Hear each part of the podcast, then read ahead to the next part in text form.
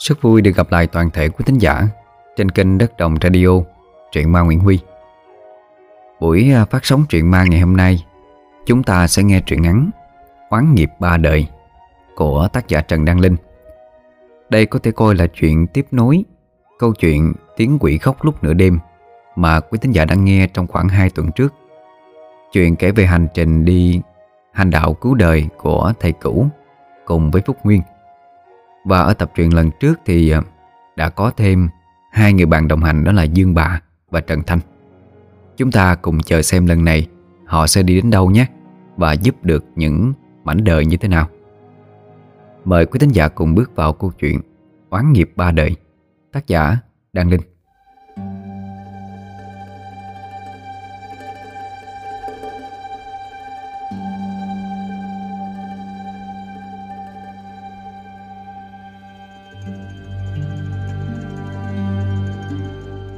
Mùa đông ở Tây Bắc, Đến sớm hơn với miền xuôi. Nên cái lạnh nơi đây khiến cho nhiều người tứ xứ Đặt chân đến khó mà chịu đựng được. Đó là sự lạnh lẽo ẩm ướt quấn riết vào da thịt, Luồn lách qua từng lỗ chân lông, Thấu đến xương tủy. Ở dưới xuôi mùa này tiết trời vừa vào thu. Mấy ngày trước, thầy cũ và đoàn người đi ngang qua. Còn thấy trời xe lạnh, Lại thêm những cơn mưa xối xả.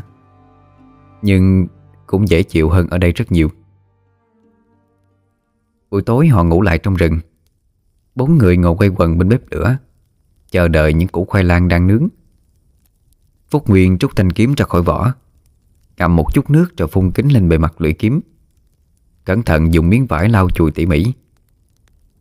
Trần Thanh thấy Phúc Nguyên quý thanh kiếm hơn cả sinh mạng mình, liền hỏi, Nè Phúc Nguyên à Nó chỉ là một thanh kiếm gỗ thôi mà, Có cái gì mà ngày nào cũng thấy cậu lấy nó ra lau vậy? Nguyên giơ cao thanh kiếm Chỉa mũi thẳng lên không trung. Lật qua lật lại ngắm nghía, Rồi mới mỉm cười, Nói với Trần Thanh Vậy là anh không biết rồi đó thôi. Nó là thô sơ đơn giản vậy thôi. Nhưng mà khả năng sát thương rất cao đối với ma quỷ đó. Bởi vì đây là thanh kiếm chém yêu trừ ma, Do sư tổ để lại cho sư phụ. Nó được làm ra từ loại gỗ đào của tuổi thọ cả trăm năm đó. Anh có tiền chưa chắc mua được đâu. Thầy cửu không nói gì Vẫn miệt mài với quyển sách trên tay. Bàn tay già nua lật dở từng trang Chăm chú đọc.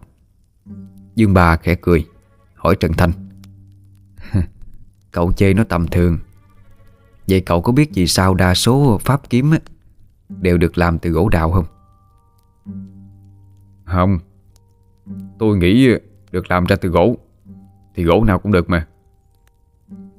Như là khu rừng này nè. Khá rộng và rậm rạp. Cây lâu năm cũng không phải là ít. Chọn đại một cây làm ra pháp kiếm cũng được gì? Pháp kiếm đa số được làm từ gỗ đào. Mặc dù không sắc bén, Nhưng mà đối với yêu ma quỷ quái, Nó lại gây ra tổn thương rất là lớn. Pháp kiếm còn có một đặc điểm tu tiên đã thành tựu. Có thể dùng nó để ngự không phi hoành, Hoặc là ngự kiếm chém yêu. Cái gọi là ngàn dặm vẫn lấy được thủ cấp yêu ma. Lúc đó pháp kiếm còn được gọi là kiếm tiên đó. Phúc Nguyên thấy Dương bà nói quả không sai. Gật đầu li lịa, Khen Dương bà hiểu biết trọng. Trần Thanh thì không như vậy. Cậu vẫn không hiểu vì sao cứ phải là loại gỗ đào, Mà không phải là gỗ liêm Hay là một loại gỗ nào khác. Nhưng mà Tại sao phải nhất quyết dùng gỗ đào để làm ra pháp kiếm chứ? Lần này thì Phúc Nguyên trả lời. Ừ trong dân gian á, Có lưu truyền một cái truyền thuyết là, Xưa kia, Khoa phụ vì mãi đuổi theo mặt trời, Cho nên là bị kiệt sức chết, Sau đó hóa thành một rừng cổ đào Rồi sau lại có truyền thuyết hậu nghệ Bị đồ đệ của mình là Phùng Mông giết chết. Thứ ám toán hậu nghệ là đạo một trượng. Hậu nghệ sau khi chết được phong làm thần danh tông bố, Tai bắt mạnh hổ, Thống định vạn quỷ. Và trở thành quỷ vương. Theo đó, bởi vì gỗ đào là Là vật giết chết quỷ vương tông bố thần, cho nên đã khiến cho vàng quỷ phải e ngại. Bởi vậy tôi mới nói cho anh Dù có nhiều tiền đi chăng nữa, Cũng chưa chắc mua nổi đâu. Lời của Phúc Nguyên vừa dứt, Bỗng nổi lên một cơn gió lạ lùng. Gió ngày một lớn, Thổi vào vách của căn chòi đơn sơ, Được người đi rừng dựng tạm Khiến cho nó trung linh bần bật như muốn sập đi. Tiếng gió gào thét quá dị, Kèm theo một trận mưa xối xả như trút nước. Mai mà bốn người đã chạy vào trong kịp lúc, Chứ không giữa tiết trời lạnh lẽo giữa rừng núi đại ngàn, Rất dễ bị sốt rét. Lạ gì? Trời quang mây tạnh, Nói mưa là mưa được sao? Nhưng bà làm nhẩm trong miệng, Những giọt nước mưa trong suốt Bỗng chốc trở nên nhẹ bẩn khác thường. Trận gió vừa thổi đến, Chúng lập tức bay lên, Nhưng không hề tan trả Mà vẫn kết dính với nhau thành một mảng lớn, Uốn lượn bồng bềnh, Tựa như một tấm rèm cửa trắng muốt đang tung bay, Che phủ hoàn toàn lối ra vào duy nhất. Sức gió mạnh quá khiến cho bốn người đứng không vững. Chỉ sợ túp liều này không chịu nổi sức gió, Có thể bị cuốn bay bất cứ lúc nào. Nhưng bà lo lắng nhìn ra ngoài trời, Rồi nói có vẻ mưa chưa chịu dứt đâu. Tôi có linh cảm xấu sắp xảy ra với nơi này đó. Thư không biết Mới chính là thư nguy hiểm. Cơn mưa bất chợt này Trông có vẻ không đơn giản như những cơn mưa khác. Tây Bắc đúng là thật tuyệt đẹp Phong cảnh nước non hữu tình Ngay cả những buổi gió mưa Cũng khơi dậy trong lòng người cảm hứng vô biên. Gió nhẹ mây bay chẳng muốn về nhưng hôm nay vốn dĩ không phải là ngày mưa gió. Thế mà trong khoảng tiết trời đẹp đẽ giữa khu rừng già, Gió lại cuộn lên điên cuồng, Mưa bay ngang dọc. Hoàn toàn không giống với vẻ thanh tao thi vị của xứ Tây Bắc. Đúng là không muốn vậy Thầy cửu lẩm bẩm trong miệng. Thầy không biết những giọt mưa kia sẽ đem đến hậu họa gì, Nhưng thầy có thể dự cảm được một điều. Mùi tanh của nước mưa Giống với mùi máu đổ. Có lẽ vùng này sắp có một thảm kịch chết chóc xảy ra. Thầy cửu dụi mạnh đôi mắt bị gió bụi và nước mưa Làm cho nhòe nhòe Sau đó rút từ trong tay áo ra một thẻ tre dài. Chính là dụng cụ được dùng Khi bài trận chống yêu ma. Nhưng thầy cửu không biết nó có tác dụng hay không. Thầy chỉ không muốn bản thân mình Ở trong trạng thái bị động. Tay phải nâng lên cao quả chuông tam thanh linh. Tay trái cầm thẻ tre dài nhọn hoắt Thầy kiên định một quyết tâm không lơ là Lao thẳng về phía trước Nơi xuất hiện cái bóng vất phơ trong gió. Yêu ma phương nào thì hãy quay về nơi đó. Ở sông hay về sông Suối về suối. Ở cây cao bóng cả thì về cây cao bóng cả. Đừng ở đây quấy nhiễu trần gian Sư phụ à Cẩn thận Phúc Nguyên hét lên dặn dò sư phụ mình. Tiếng hét của cậu như muốn xé toan tiếng mưa rơi.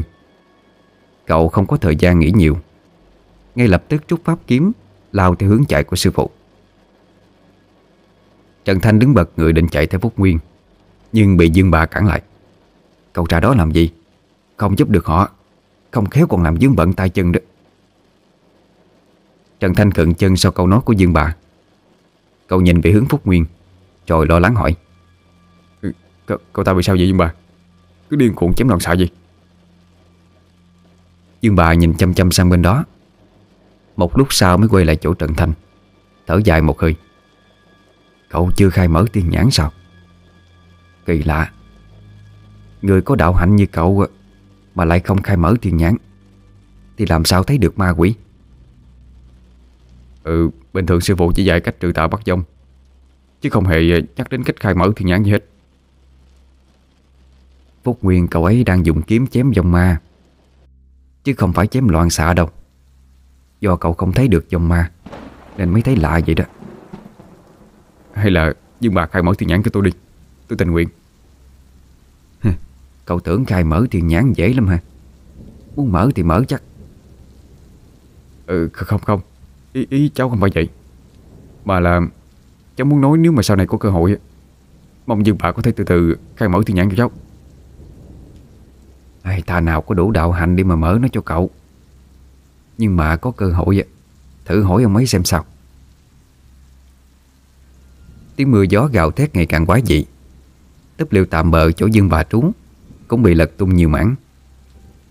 Phía bên kia, Thầy cửu cắm thẻ tre xuống một cái điểm mình chọn.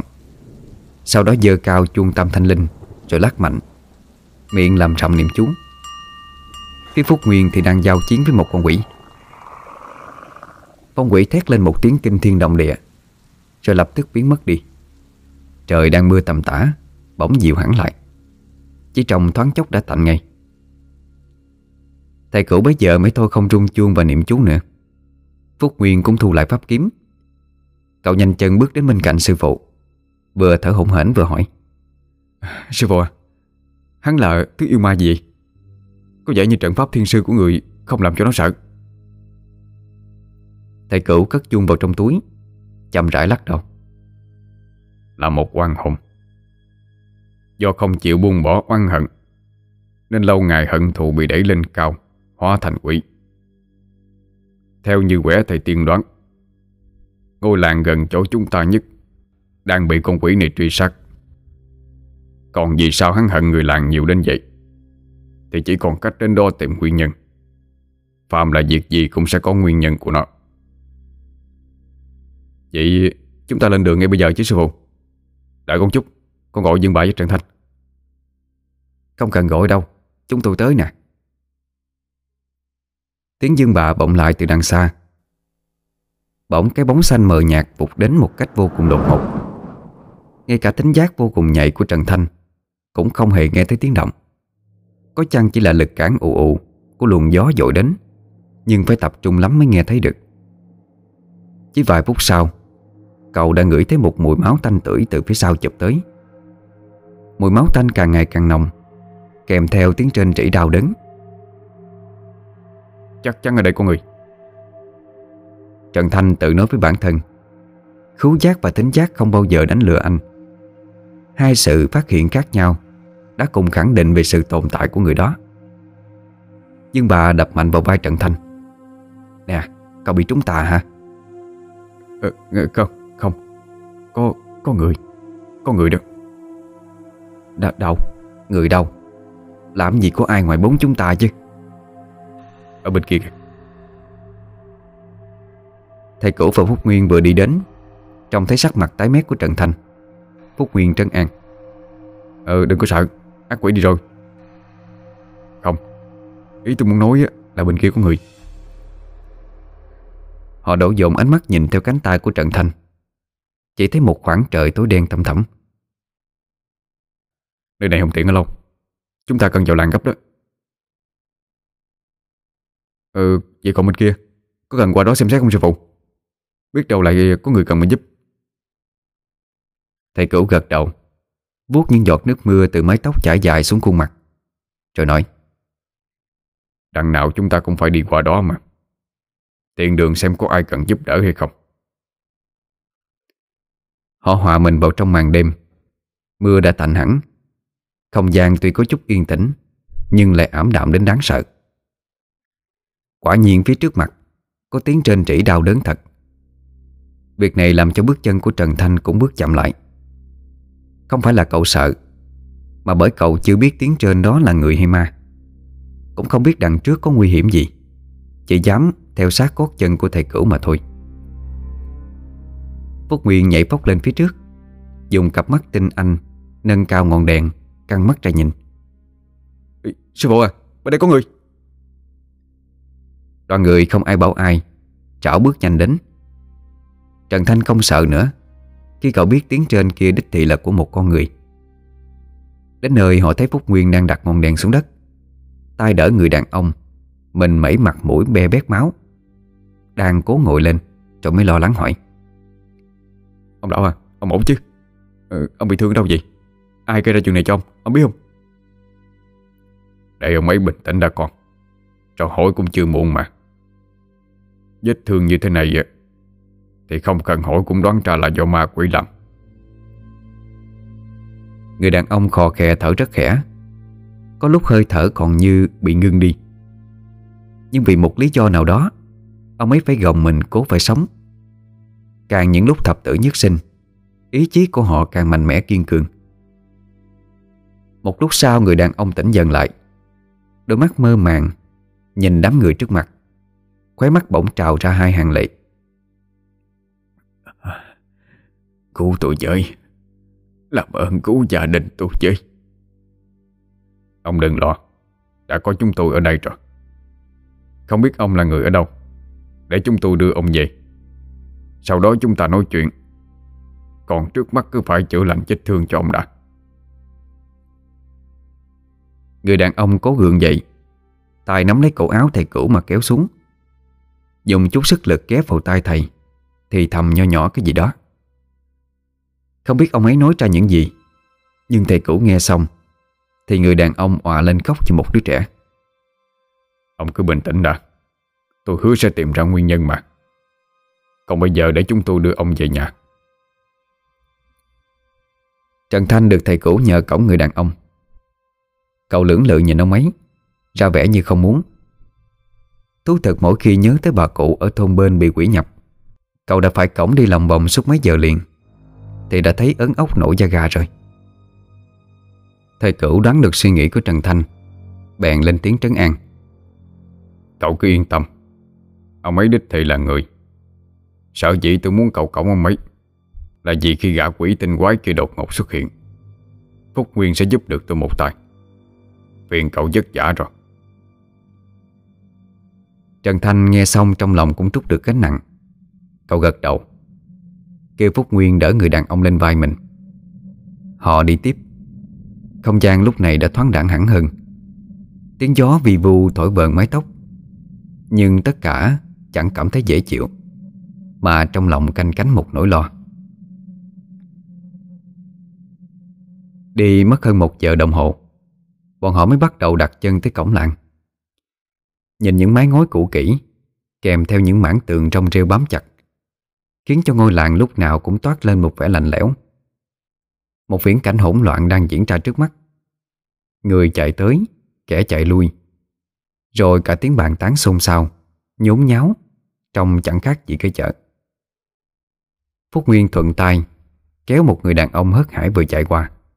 Lại lo lắng hỏi. Ờ bác ơi Phiền bác cho cháu biết uh, trong làng xảy ra chuyện gì? Mà mọi người chạy đâu gấp vậy ạ? Ông bác kia rung lên cầm cập trong chiếc áo ấm. Tay chỉ hướng cuối làng Trung sợ mà nói. Ch Chắc là cậu vừa từ nơi khác đến có phải không? Ừ dạ. À, Vậy mấy người mau đi đi. Trong làng đang xảy ra một vụ án thương tâm là nhà họ Mai cuối thùng đó. Chết cả rồi. Cả thảy bảy mạng người. Chẳng còn người nào.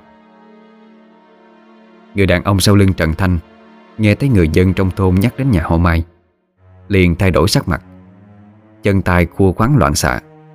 Miệng gào lên được hai tiếng, trời ơi Rồi bất tỉnh nhân sự.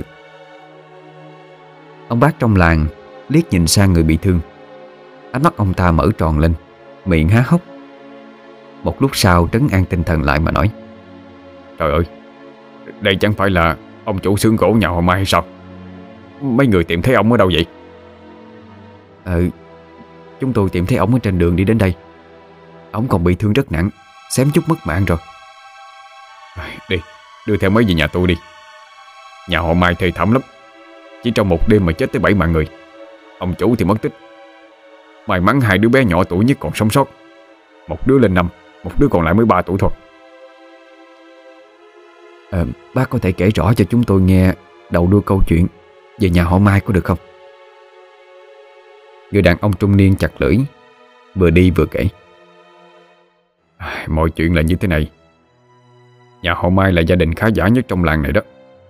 Do có nghề mộc gia truyền. Nhà họ giàu có dư giả lắm. Có của ăn của để từ đời ông bà cố để lại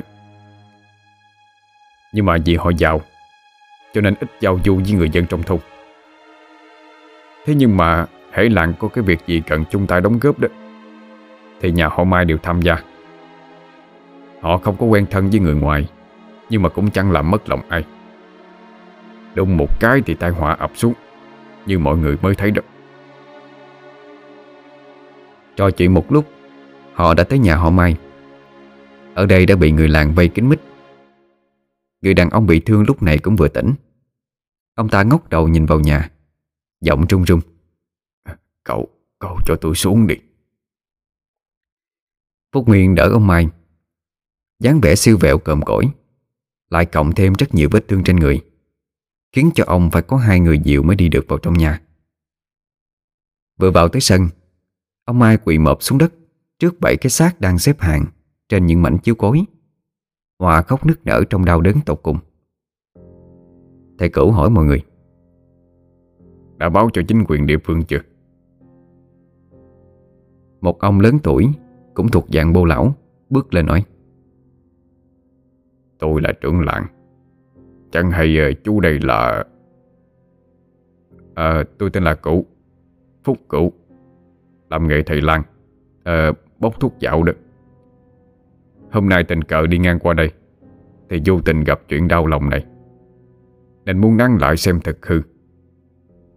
Đầu tiên tôi xin chia buồn trước sự ra đi Của những người nhà họ Mai. Sau đó xin phép các hương thân phụ lão Cùng toàn thể bà con ở đây, Cho thầy trò tôi tá túc dâm hôm Để mà điều tra sự thật. Sau câu nói của thầy cửu? Tiếng bàn tán y xèo vang lên. Một người trong đám đông buộc miệng nói Họ chết là do ma quỷ ám. Chứ ai mà tàn ác ra tay cỡ đó được. Có, có đúng không các bác? Ừ phải đó. Mấy ngày trước con bé Thúy nó còn bị ma dẫn ra tận bãi nghĩa địa mà. Đáng sợ nhất là thằng Long. Đêm nào cũng ra sườn núi nằm ngủ hết. Khi thì quay mặt vào bờ rào nói lãm nhảm một mình. Như vậy chẳng bị ma ám thì là cái gì? Ừ, bị ma ấm sao? Họ bị lâu chưa? Ờ, chuyện này có thật đó chú cụ à. Con bé Thúy nửa đêm nửa hôm Còn chạy ra xưởng mộc mở cửa. Sau đó thấy người dơ bẩn Mới ôm quần áo đi tắm. Ai ngờ bị trượt chân ngã đập đầu vào thành giếng mà chết. Ông Mai nghe xong thì khóc to hơn. Tim ông giống như đang bị một bàn tay bóp chặt Đến mức khó thở. Thầy cửu nhìn mấy cái xác Cho hỏi trưởng làng. Xác nào là của cô Thúy? Tôi muốn xem một chút có được không? À, Cậu xin phép ông chủ Mai đi. Vì đây là người thân của ông ấy.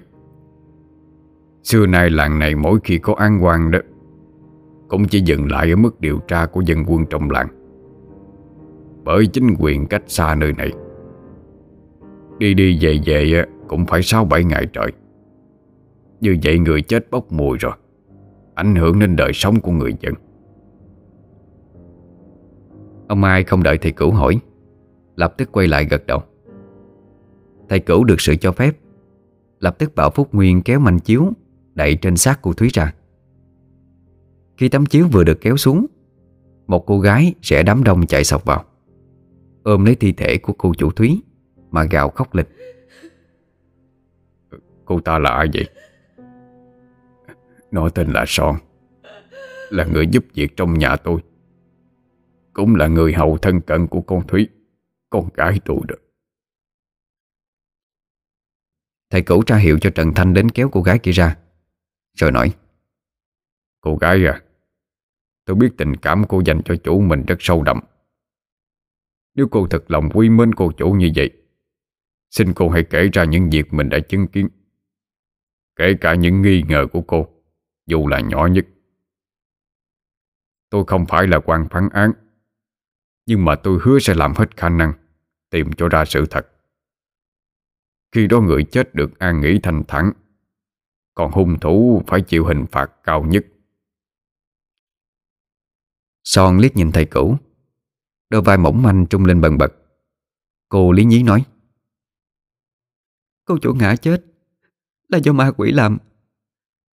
Nửa đêm đang không, Cô tỉnh dậy đi ra xưởng mộc. Không biết làm gì ở đó. Rồi cho đến khi lấy quần áo đi tắm, Thì chuyện không ai xảy ra chứ cô. Nói đến đây, Son lại bưng mặt khóc. Tiếng khóc của cô như muốn xé lòng. Thầy cửu lại hỏi. Dựa vào đâu mà Cô lại khẳng định là cô chủ mình bị ma nhập? Cô Thúy nửa đêm chạy ra xưởng mộc làm gì? Cô biết chứ? Dạ, dạ biết. Có điều Ai, Người chết cũng đã chết rồi. Liêm sĩ gì nữa Cũng không quan trọng bằng việc tìm ra hung thủ. Cô biết gì cứ nói hết đi. Tôi cho phép cô đó. Son nuốt nước bọt Nhìn ông Mai vân dạ Rồi kể tiếp vì cô chủ đem lòng yêu một chàng trai Là người làm trong xưởng. Vì sợ ông chủ ngăn cản, Cho nên thi thoảng vẫn lén lút ra ngoài hẹn hò. Chỉ có điều anh ta bị ông bà chủ cho nghỉ việc cách đây 3 ngày. Nghe nói đã đi ra khỏi làng rồi. Vì vậy mà cô chủ đến xưởng gỗ lúc nửa đêm, Không phải là để gặp mặt người yêu, Mà do chính bị ma ám mới như vậy. Khi về nhà, Cô lấy đồ đi tắm. Rồi xảy ra mọi chuyện như mọi người chứng kiến. Cứ cho đó là sự thật đi. Vậy tại sao cô hay bị giật mình Mỗi khi có tiếng động lớn? Hoặc là có ai đó dỗ vào sau lưng vậy? Phải chăng cô còn giấu chúng tôi chuyện gì sao? Ông Mai nhìn Son hỏi. Son à Còn giấu chuyện gì cứ nói ra đi. Đừng có úp mở như vậy chứ Dạ không thưa ông chủ. Con sợ Chỉ phải chứng kiến cảnh tượng quá đau lòng này thôi. Thầy cửu cũng không hỏi tiếp. Tạm gác lời kể của Son qua một bên. Thầy khơm người ngồi xuống bên cạnh sát cô Thúy, Quan sát tỉ mỉ từng chút một. Trên cổ nạn nhân không có vết thương, Trên mặt cũng không có. Chỉ có một vết trầy nhỏ phía sau gáy. Nhưng với kinh nghiệm của mình, Thầy cửu đoán ra vết thương này không đủ mạnh để gây ra chết người. Thầy lần lượt lật minh chiếu của sáu thi thể còn lại để kiểm tra. Quả nhiên không nằm ngoài phán đoán của mình. Kiểm tra sáu cái xác còn lại xong xuôi, Thầy lại quay trở lại chỗ xác cô Thúy, Nâng bàn tay cô ấy lên Rồi nói trước mọi người. Nạn nhân là con gái nhà thợ mộc. Dũng không ngại bụi bặm dơ dái Hơn nữa cô ấy là người có ăn học ắt sẽ hiểu việc tắm đêm rất dễ nhiễm lạnh, Không tốt cho bản thân.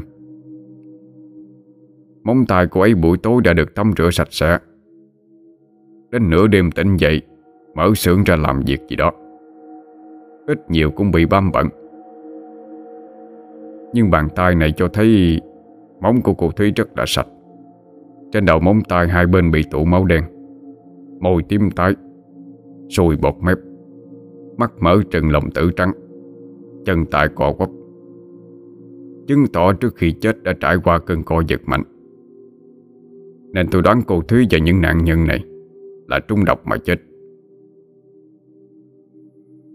Những lời bàn tán xì xầm vang lên. Một lần nữa nó hỗn độn như cái chợ. Ông trưởng làng phải giơ cao hai tay, Ra hiệu cho mọi người giữ trật tự. Bây giờ tiếng ồn mới lắng xuống. Ông Mai lẩm bẩm trong miệng. Bị trung độc chết sao? Nhưng mà là do ai làm? Khủng kiếp mà. Cô Son à Tôi có thể hỏi cô thêm một câu được không? Son mặt tái mét Khẽ gật đầu. Cô còn nhớ tối qua Gia đình ông bà chủ ăn thức ăn gì hay không? À, Tôi nhớ rồi. Tôi nhớ khuya qua Khi bà Phụng nấu xong nồi cháo ăn khuya cho cả nhà thì lúc đó không thấy ông chủ đâu. Bà chủ mới sai tôi vào làng tìm ông chủ. Còn bà Phụng thì múc cháo bưng lên từng phòng. Tôi tìm mãi chẳng thấy ông chủ. Trong người tôi thấy mệt mỏi lắm Nên tôi quay về phòng ngủ.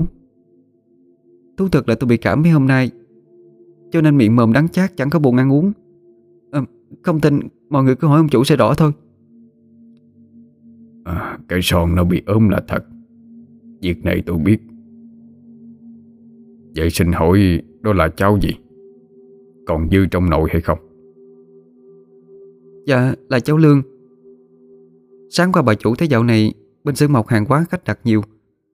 Thương mọi người làm việc chất giả Nên mới sai bà Phụng đi chợ mua lương về nấu cháo Bồi bổ cho cả nhà. Cháu Lương sao?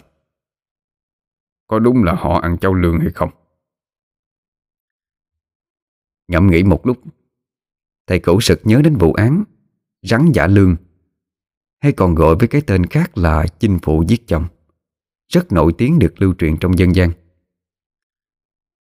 Năm đó, Bùi Cầm Hồ Là người làng Đỗ Liêu, Xã Thiên Lộc, Huyện Căn Lộc, Hà Tĩnh, Được giữ chức ngự sử trung thừa Kim tham chi chính sự Dưới triều vua Lê Nhân Tông. Đó là một người thông minh, trung thực và thẳng thắn. Việc thanh tra phá án của ông nổi tiếng là sáng suốt. Có tình có lý, Được dân mến mộ và ủng hộ Sự sách ngợi ca. Với Bùi cầm hồ, Không một thế lực nào có thể làm sai lệch công việc, Ngăn cản được quyết định của ông. Một trong những vụ án mà ông xét xử Là vụ chinh phụ giết chồng. Chuyện kể lúc đó ở ngoại ô thành Thăng Long, Có một đôi vợ chồng nhà lái buôn nọ Sống rất hòa thuận êm đềm. Một ngày trước khi chồng đi xa, Người vợ liền mua lương về nấu cháo cho chồng ăn. Món ăn mà người chồng rất là thích. Nào ngờ vừa ăn xong, Người lái buôn lăn ra chết, Không kịp trăn trối lấy một lời. Lập tức chị ta bị chức sắc địa phương trối gô lại, Dẫn lên huyện đường xét xử. Chị đã bị ghép tội, Mưu sát chồng, Bị nghi là ngoại tình.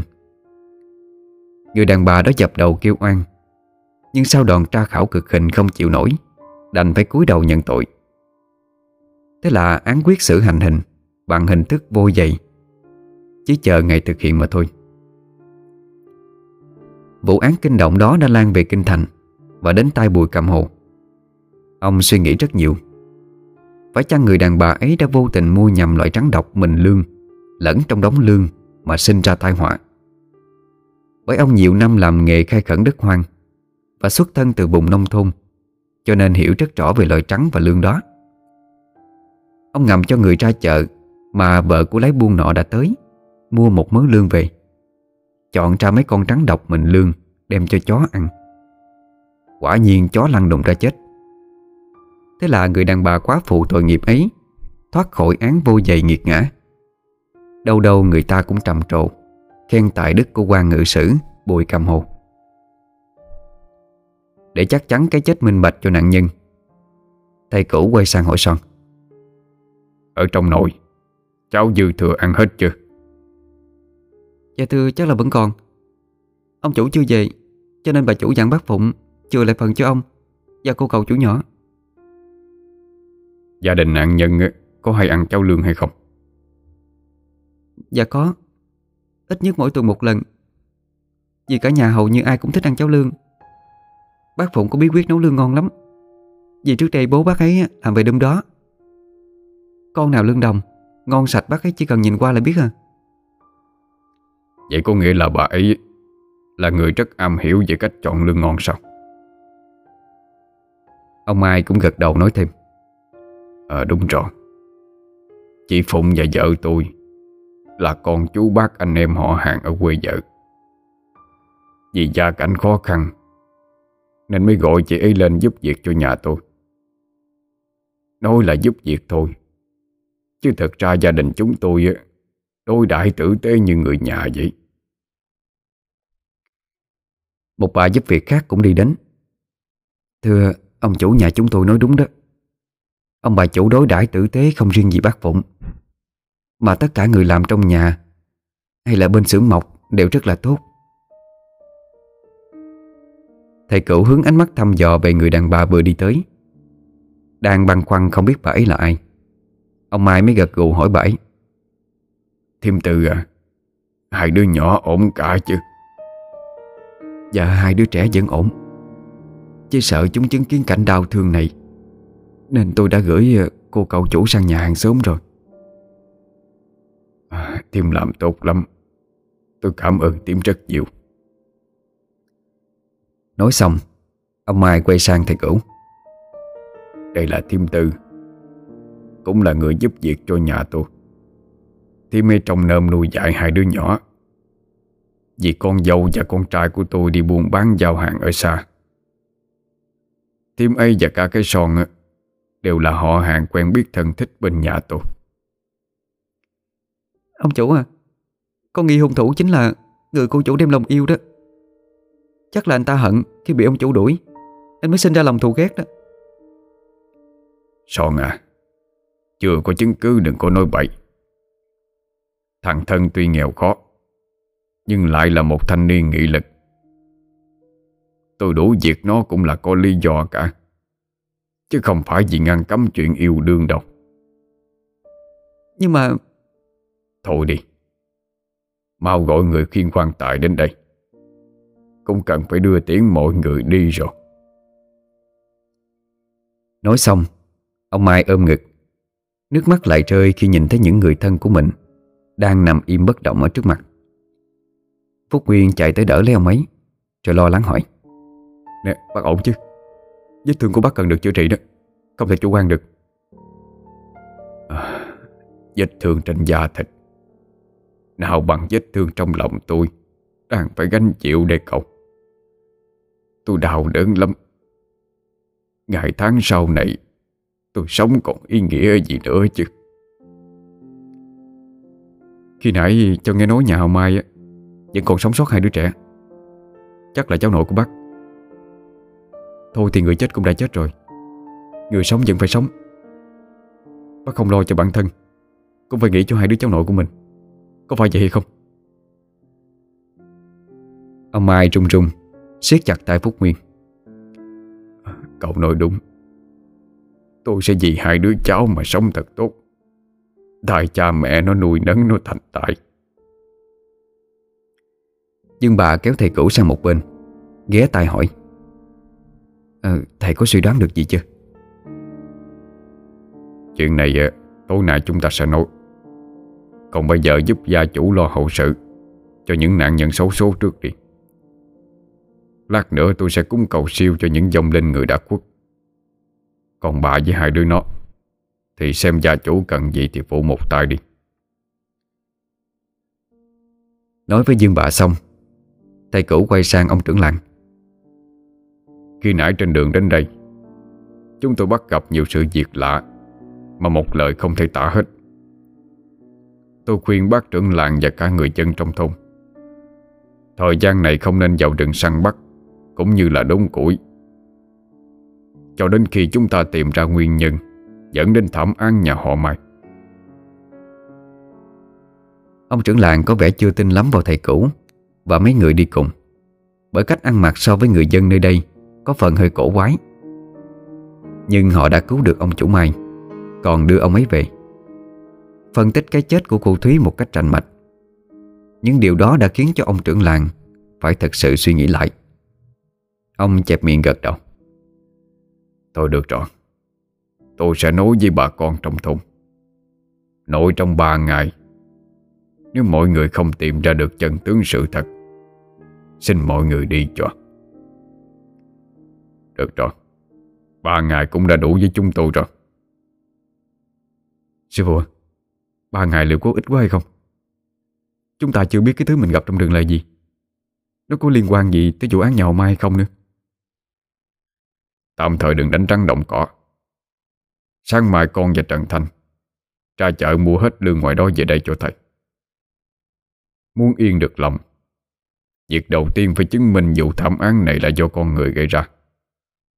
Sau đó chúng ta mới truy tìm hung thủ. Làm như vậy cốt để đánh động tâm lý của hung thủ. Hắn sẽ có hành động sớm thôi. Dạ Con hiểu rồi. Vẫn là sư phụ mưu cao. Con đừng nói vậy. Để người khác nghe được, Họ lại cười cho là chúng ta mèo khen mèo chạy đuôi đó.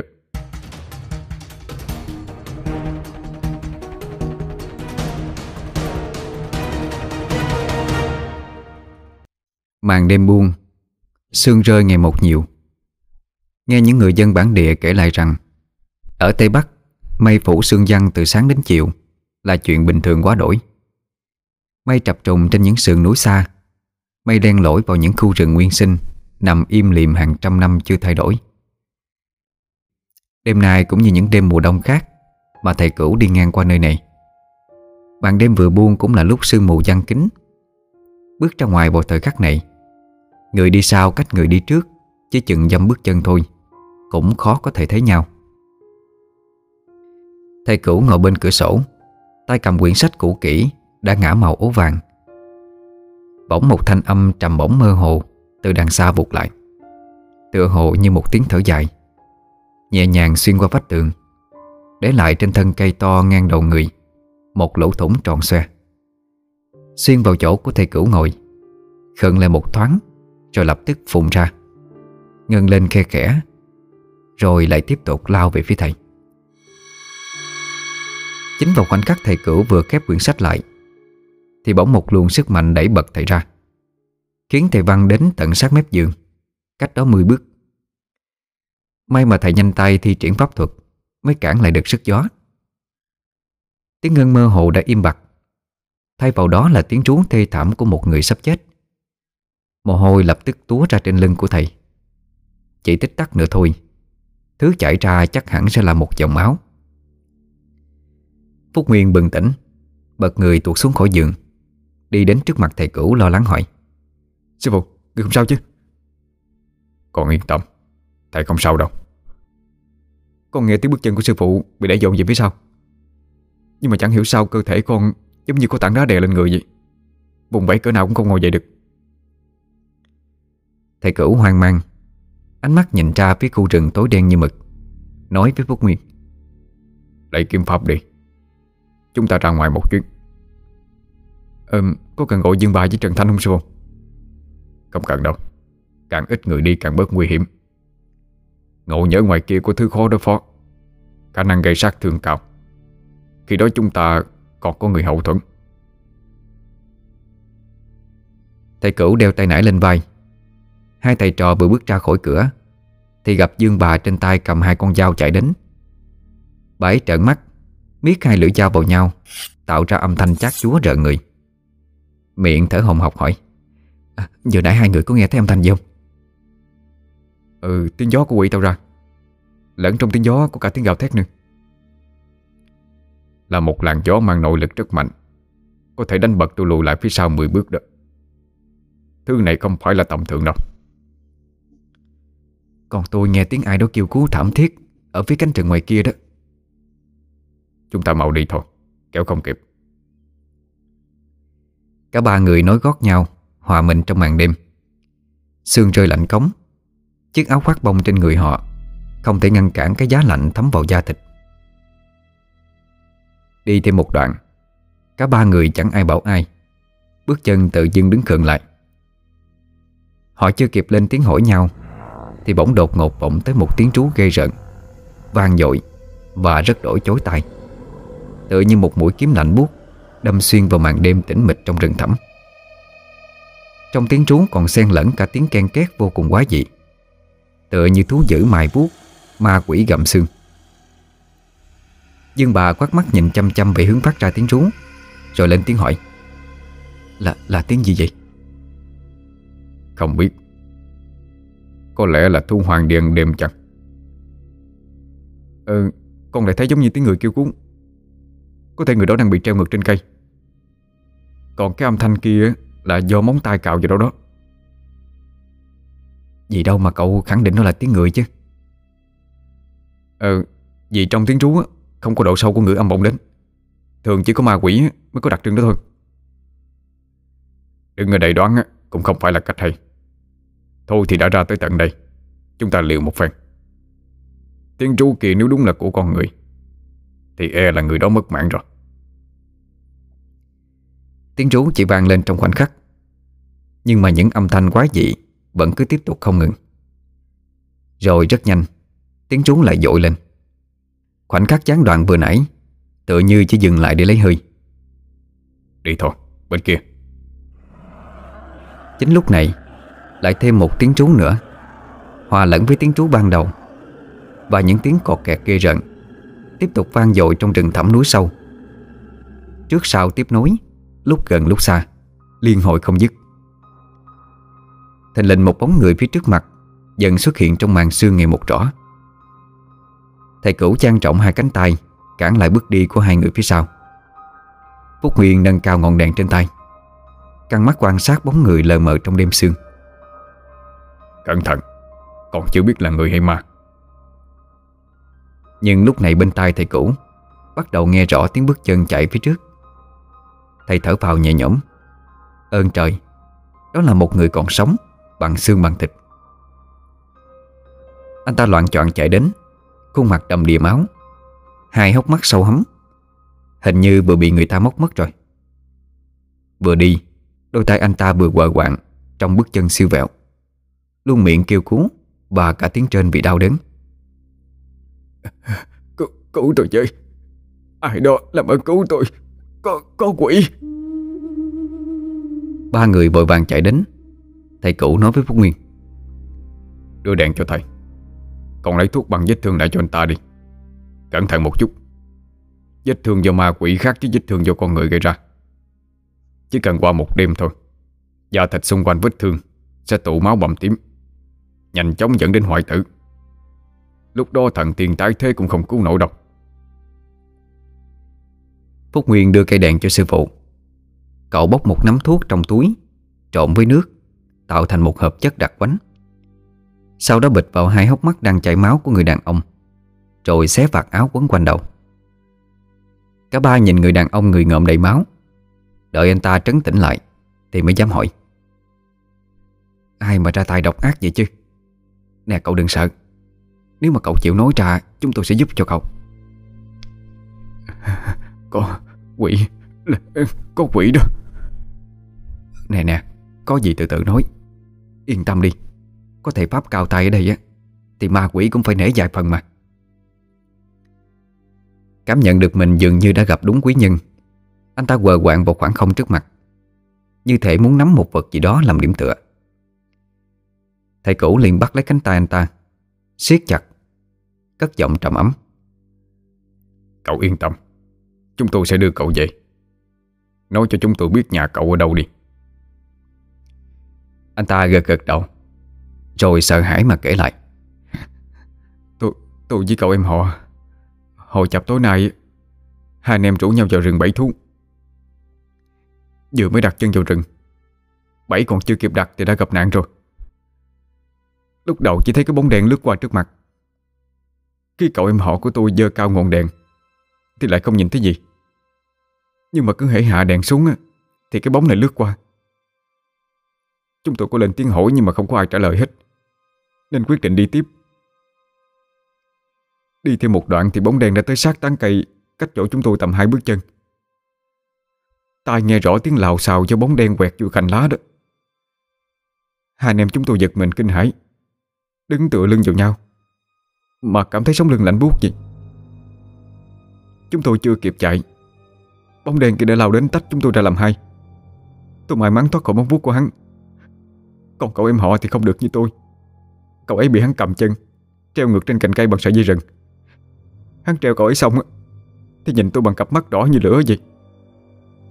Tôi hét lên kêu cứu. Bạn xin hắn tha cho em họ tôi.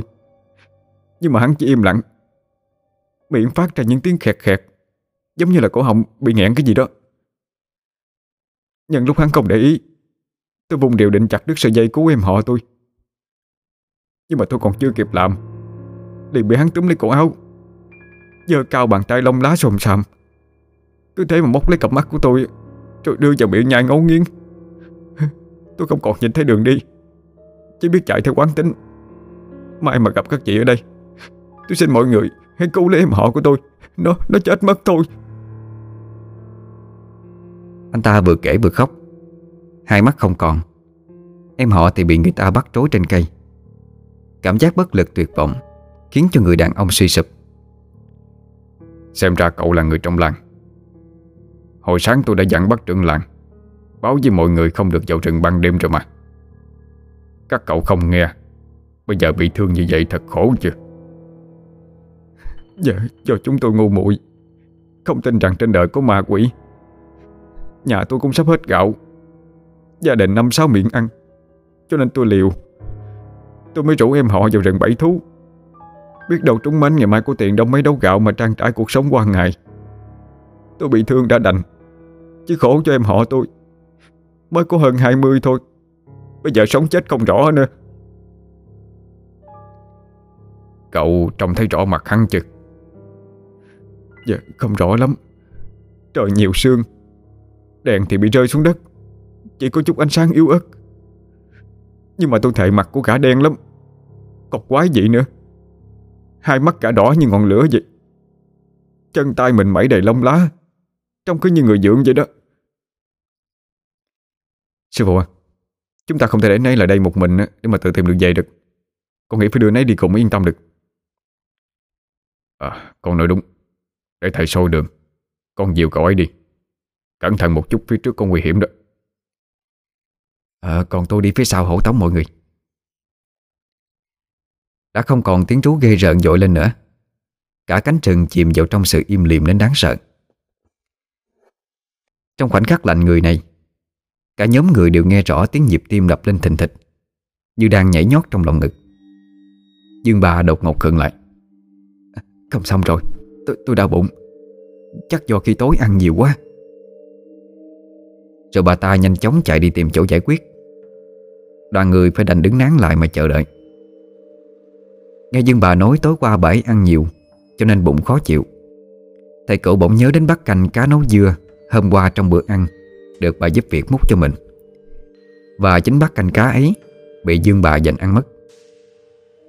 Thầy cũ thầm nghĩ, Có khi nào Trong bát canh cá Bị hung thủ lén bỏ thuốc hay không chứ? Nhưng mà sau một lúc thầy lại nghĩ lại. Như vậy cũng không đúng. Cùng ăn canh cá còn có cả Phúc Nguyên, Ông chủ Mai, Dương bà và cái son. Duy nhất hai trẻ nhỏ và bà vú nuôi là không ăn, Vì họ không thích ăn canh cá. Vậy tại sao bốn người khác không bị? Chỉ có mỗi Dương bà thôi. Giả thuyết này khiến cho thầy rối trí. Nhưng rất nhanh Dương bà đã quay trở lại. Không hề có vẻ gì là thoải mái. Sau khi đã bài tiết xong xuôi Đi thêm vài bước chân Bãi khựng lại. Hai đầu gối khép lại vào nhau dáng người hơi trùng xuống. Đôi mắt trợn trừng ngây dại Hệt như bị trúng tà Dương bà có sao hay không? Thầy cổ phải hỏi đến câu thứ hai. Dương bà mới cố gắng chặn ra được ba chữ. Tôi, tôi không ổn. Mặt bảy bắt đầu biến sắc Đồng tử dần giãn ra Đúng lúc này Phúc Nguyên cũng ôm bụng kêu đau. Cậu dìu người đàn ông ngồi tựa vào gốc cây, Còn mình cũng rẽ sang vạt rừng kế bên. Thầy cũ thấy tình hình không ổn, Vội lao đến đỡ lấy Dương bà. Một tay vạch mắt kiểm tra, Rồi hoang mang nói Trung độc rồi. Thầy nhanh tay lấy ra hai viên thuốc được vo tròn bằng đầu đũa, Nhét vào miệng Dương bà. Dương bà chân tay không còn lực, Nhưng được sự giúp đỡ của thầy vẫn thuận lợi nuốt xong hai viên thuốc. Thầy bảo chân bà ngồi xuống, Còn mình chạy tới xem Phúc Nguyên. Sư phụ à, Con đỡ hơn nhiều rồi. Nhưng mà sao? Hai người bị trúng độc rồi. Cũng may là ta có mang theo thuốc giải đó. Không biết ừ, những người còn lại nhà tình trạng sao rồi? Vậy bây giờ đi tiếp hay về sư phụ? Bắt buộc phải chia ra bà hướng đi thôi. Dương bà đem theo thuốc giả về trước đi. Con dìu cậu ta về theo sau. Một mình thầy sẽ đi tiếp. Nhưng mà như vậy nguy hiểm lắm. Con không để thầy đi một mình được. Thằng nhóc này nói đúng đó. Ông cứu chúng tôi một mạng. Có đi thì phải đi cùng chứ. Không còn thời gian nữa đâu. Nếu như chúng ta đi tiếp, Rồi mới cùng về làng. Như vậy những người trúng độc ở nhà sẽ nguy hiểm tới tính mạng. Còn chúng ta cứ chia nhau ra đi. Những người kia vẫn còn cơ hội được cứu. Nhưng mà hai người phải nhớ, Hung thủ còn ở trong nhà họ Mai. Hắn đã rắp tâm muốn lấy mạng chúng ta. Chỉ vì dám nhúng tay vào điều tra nguyên nhân, Thì chắc hẳn là đã có sự đề phòng. Chỉ cần âm thầm đưa thuốc cho mọi người uống, Đừng đánh động gì cả. Nhớ rõ lời tôi dặn. Nói xong, Thầy cửu quay người tiến về phía trước. Trước khi đi Thầy có đưa cho Dương bà túi thuốc giải. Phúc Nguyên lo lắng nói với theo Sư phụ à, người cẩn thận đó. Một đám mây đen vùng bụt hạ xuống Làm cho cảnh vật trở nên u tối đến dị thường Nhưng vẫn không cản được bước tiến của thầy cửu. Thành lình phía trước mặt Xuất hiện một cái bóng đen lơ lửng trên cành cây. Thầy dơ cao ngọn đèn quan sát Và sững người khi phát hiện ra Cái bóng đen đó chính là một xác người À di đà Phật Anh ta chết rồi. Máu vẫn còn đang nhiễu từ xác chết xuống, Khiến cho đám cỏ dại dưới đất Bị nhuộm đỏ một vùng. Nhìn anh ta chết trong thật thê thảm, Quần áo bị cạo rách nát, Da thịt chằng chịch vết thương. Hải nhất vẫn là khuôn mặt bị lột toàn bộ da, Để lộ ra lớp thịt đỏ chon chót nhầy nhụa. Ai mà yếu bóng vía, Khi chứng kiến cảnh tượng này, Chắc hẳn phải mất một khoảng thời gian dài Mới nguôi ngoài đi cơn ám ảnh. Thầy cửu không hạ cái xác xuống Mà quay lưng bỏ đi. Người cần cứu cũng đã chết rồi. Thầy chỉ trách bản thân mình tới chậm một bước. Đang đi, Thì một luồng khí lạnh toát sọc thẳng đến, Làm cho lông tóc trên người thầy dựng đứng lên. Luồng khí mang theo hơi thở hôi hám Và mùi tanh của máu. Biết chắc là con quỷ vẫn còn quanh quẩn đâu đây. Thầy quyết định quay lại chỗ cái xác. Và quả nhiên không ngoài dự đoán của thầy. Con quỷ vẫn đang ở đâu đó. Thầy đưa mắt nhìn xung quanh. Thành linh ác quỷ từ màn đêm Đột ngột xuất hiện. Cá dùng bộ móng vuốt sắc nhọn của mình Cào một đường dài vào cánh tay của thầy. Thầy kêu lên một tiếng, Quay ngoắt lại tìm gã ta. Nhưng hắn lại nhanh chóng biến mất đi. Vết thương bắt đầu trướng máu, Ống tay áo cũng vì vậy mà rách bươm. Ác quỷ nơi đâu? Còn không mau hiện nguyên hình. Để ta lấy phù lục pháp ấn ra thu phục, Thì lúc đó đừng mong hóa kiếp thành bất cứ thứ gì. Làm pháp sư bao nhiêu năm, Bôn ba khắp mọi nơi trên đất Việt này, Gặp bao nhiêu yêu ma quỷ quái. Nhưng trước khi thu phục bọn chúng, Thầy vẫn luôn cho một cơ hội để sám hối. Đến khi bọn chúng không chịu khuất phục, Đến lúc đó mới sử dụng bùa chú. Và đại pháp khí bắt ma trừ quỷ trong đạo giáo. Không ai trả lời câu hỏi của thầy cả. Cả cánh rừng lặng phát đi. Cảm thấy nguy hiểm đang cận kề. Âm khí bốc lên nồng nặc. Thầy lấy từ trong túi ra một phù lục pháp ấn, Cầm sẵn trên tay, Đề phòng yêu ma tấn công. Loại phù lục này đắp lên các loại pháp ấn, Có thể bắt quỷ, Có thể trừ tà, Có thể vượng tài, Có thể cầu số đạo hoa. Công năng của nó rất nhiều, Công hiệu cường đại. Pháp ấn được làm từ gỗ, Từ đồng Hoặc là ngọc. Phù lục pháp ấn trên tay của thầy cửu Được làm từ gỗ. Tiếng động ở ngay bên trái, Rồi lại xuất hiện bên phải, Khiến cho thầy quay qua hai bên, Đảo mắt tứ phía Xong vẫn không thể nhanh bằng gã quỷ kia. Lợi dụng lúc thầy vừa quay đi, Nó nhảy phóc ra từ một lùm cây rậm rạp. Cách chỗ thầy đứng ba bước chân. Bàn tay ác quỷ một lần nữa Cào bộ tấm lưng mảnh khảnh của thầy. Sau đó tấn công thêm vài ba chỗ trên cơ thể. Thầy cũng không phải là kẻ vô dụng Quyết không để cho con quỷ kia có cơ hội biến hóa Xuất quỷ nhập thần Mà tấn công thêm một lần nào nữa. Thầy nâng cao phù lục pháp ấn trong tay Chỉa về bốn phương, tám hướng Thay đổi góc độ liên tục. Miệng niệm chú liên hồi. Bát nhã ba đà mật. Hiện hình. Ngay lập tức Tấm phù lục pháp ấn phát ra những luồng ánh sáng như tia sét Khiến cho gã quỷ dù có lì lợm đến đâu Cũng dần hiện rõ nguyên hình. Hắn ta gầm lên Như con thú bị trúng tên. Đau đớn khi bị những tia sáng trên phù lục pháp ấn Làm tổn thương nguyên khí. Thầy cựu nói lớn Có chịu quy hàng hay không? Nếu người theo ta ngày ngày nghe ta đọc kinh. Loại bỏ tâm tính tàn ác. Ta hứa sẽ siêu độ dòng hồn cho người sống đầu thai. Còn bằng không? Vẫn muốn tiếp tục ở lại dương gian hãm hại và giết người vô tội. Ta phải làm cho người hồn bay phách lạc thôi. Gã quỷ vẫn không nói gì. Chỉ đứng chôn chân một chỗ, Gầm trúng lên những tiếng quái dị. Nhìn thầy cửu bằng đôi mắt đỏ như lửa, Đầy căm phẫn. Tưởng chừng gã quỷ cuối cùng sẽ nghe theo lời thầy khuyên nhủ. Ai ngờ một mũi dao từ đâu Bay vèo vèo tới phía mình Với vận tốc chóng mặt. Thầy né người sang một bên Bật ngửa ra sau Coi chân tung một cú móc Đá vào con dao Làm cho nó bay ngược trở về phía cũ.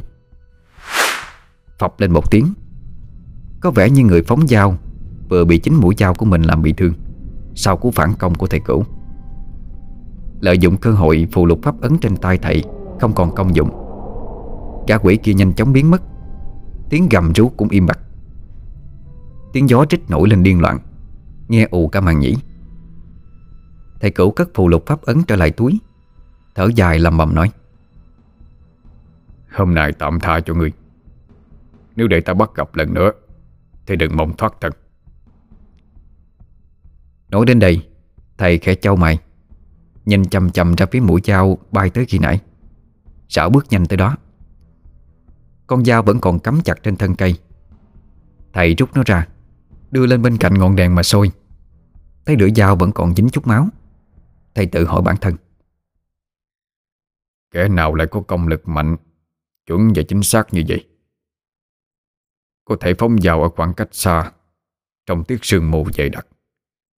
Sát thương người khác. Con người này không thể xem thường.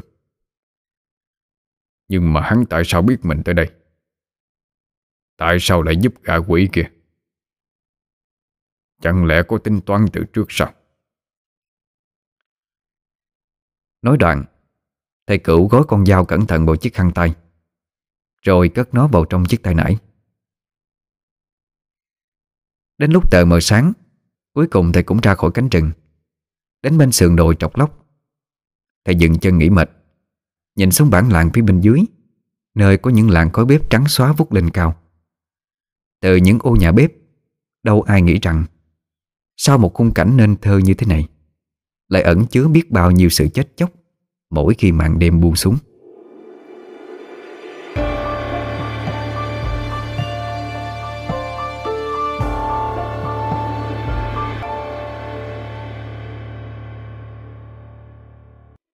Vừa về đến cổng làng Thầy cửu thấy Dương bà và Phúc Nguyên Đang đứng ở phía trước.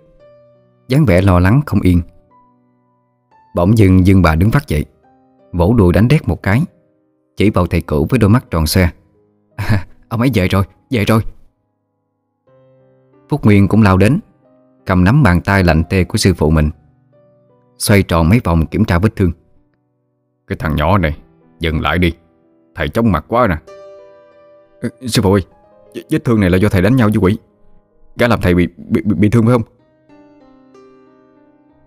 Nhưng bà bây giờ mới để ý chiếc áo ấm trên người thầy cũ Cũng đã bị rách. Nè nè nè. Ông sao chứ? Có có chuyện gì vậy? Không có sao mà. Hai người đừng có lo. Mọi người ở nhà sao rồi. Đúng như suy đoán của ông á Họ đều trúng độc à. Lúc tôi về đến thì thấy họ Đang nôn thốc nôn tháo. May mà có thuốc của ông mới qua cơn nguy kịch đó. Còn người bị thương á, Con đưa anh ta về nhà rồi. Có vẻ như lòng dân đang hoang mang. Khi nghe anh ấy thuật lại câu chuyện đó. Ờ Cũng vậy cũng được rồi. Giữ được mạng sống trước. Mọi chuyện cứ từ từ tính. Hỏi tình hình xong, Thầy cửu hối hai người họ về nhà họ Mai. Hôm nay đã bước sang ngày thứ hai để tìm hung thủ. Chỉ còn mấy ngày nữa thôi nếu như không tìm ra được manh mối, Thì đồng nghĩa với thảm án nhà họ Mai Sẽ rơi vào bế tắc. Mà khi đó đoàn người thầy cũ cũng bị đuổi ra khỏi làng. Thầy rảo bước nhanh hơn, Khuôn mặt luôn chất chứa nhiều ưu tư. Còn người em họ của anh ta, Sư phụ có thấy không? Chết luôn rồi. Trần Thanh sau một đêm bị trúng độc, Cơ thể anh ta gầy sợp đi trông thấy. Hai mắt trũng sâu, Quần mắt thâm đen. Đôi môi thì thâm tím lại. Trong anh ta không khác gì một cái xác sống vừa đội mộ sống dậy. Thấy thầy cũ về đến nhà Anh ta không kịp cảm ơn thầy cũ đã cứu mạng mình Còn nói lời trách móc. Sao mọi người đi bắt quỷ Mà lại không gọi tôi đi cùng chứ? Đưa cậu theo chỉ làm bận tay bận chân thôi. Lần trước khi ở trong thôn á Tôi có thấy cậu dùng thần chú không có đúng. Việc đó cậu có biết á Nó không những không giúp được cậu Mà còn tự chuốc họa vào thân hay không? Ây, Không biết ai dạy chú cho cậu nữa Mà dám tra lệnh cả thái thượng lão quân nữa. Trời ơi Cậu có biết ổng là ai không? Nhắc mới nhớ Cậu to gan thiệt luôn. Ừ Câu chú là do sư phụ dạy Nhưng mà nó Trần Thành chưa nói hết câu. Thầy cửu buông tiếng thở dài Trầm giọng nói với mọi người. Tạm gác chuyện cá nhân sang một bên đi Chúng ta không thể cứ đứng ở đây xét nét nhược điểm được. Thì theo ông chúng ta nên làm gì tiếp theo bây giờ? Bây giờ thằng Nguyên với thằng Thanh đi ra chợ đi. Hai đứa thu mua hết số lương ở chợ về cho thầy. Muốn minh chứng cho thảm án của nhà họ Mai Là do bàn tay người nhúng vào. Khi đó lời đồn và lòng dân ắt sẽ tự lắng xuống, Nhưng mà cũng không thể chủ quan về cái phần người âm kia. Rõ ràng hắn ta có sự hậu thuẫn của con người. Đêm qua nếu như không có người tiếp ứng Gã đã bại trong phụ lục pháp ấn của ta rồi. Dạ Vậy con với Trần Thanh đi ngay. Hai người mới đi được hai bước. Thầy cũ đã ngoắt tay lại Dặn dò thật kỹ. Mà khoan Riêng số lương ở tiệm bán mà bà Phụng mua hôm trước Hai đứa nhớ phải để riêng cho thầy. Thôi đi đi Đi sớm về sớm. Chúng ta cũng không còn nhiều thời gian đâu trên đoạn đường vào làng, Thầy cũ quan sát rất kỹ cảnh vật xung quanh. Thật sự nơi đây quá đổi bình yên. Ban ngày không có vẻ gì là bị quỷ ám hết. Những người có đạo hạnh, Có đôi mắt âm dương như thầy, Luôn nhìn ra được những góc khuất tâm linh Mà người thường không thể trông thấy. Đang suy nghĩ mông lung, Thì bỗng dưng một bài vè của đám trẻ con trong làng vang lên, Khiến cho bước chân của thầy cửu dừng lại. Ve vẽ, ve ve cái vẻ hư lắm. Nửa đêm không ngủ, Ra giếng ngồi chơi. Một tiếng hắt hơi, Con chó sủa bậy. Cả nhà tỉnh dậy Vè trốn đi chơi. Ve vẽ vè ve. Nhưng bà cảm thấy phía sau lưng không còn nghe tiếng bước chân của thầy cửu nữa.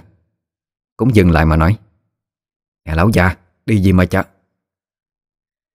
Bà bờ ngoảnh lại, Thì thấy thầy cửu đứng ngẩn người.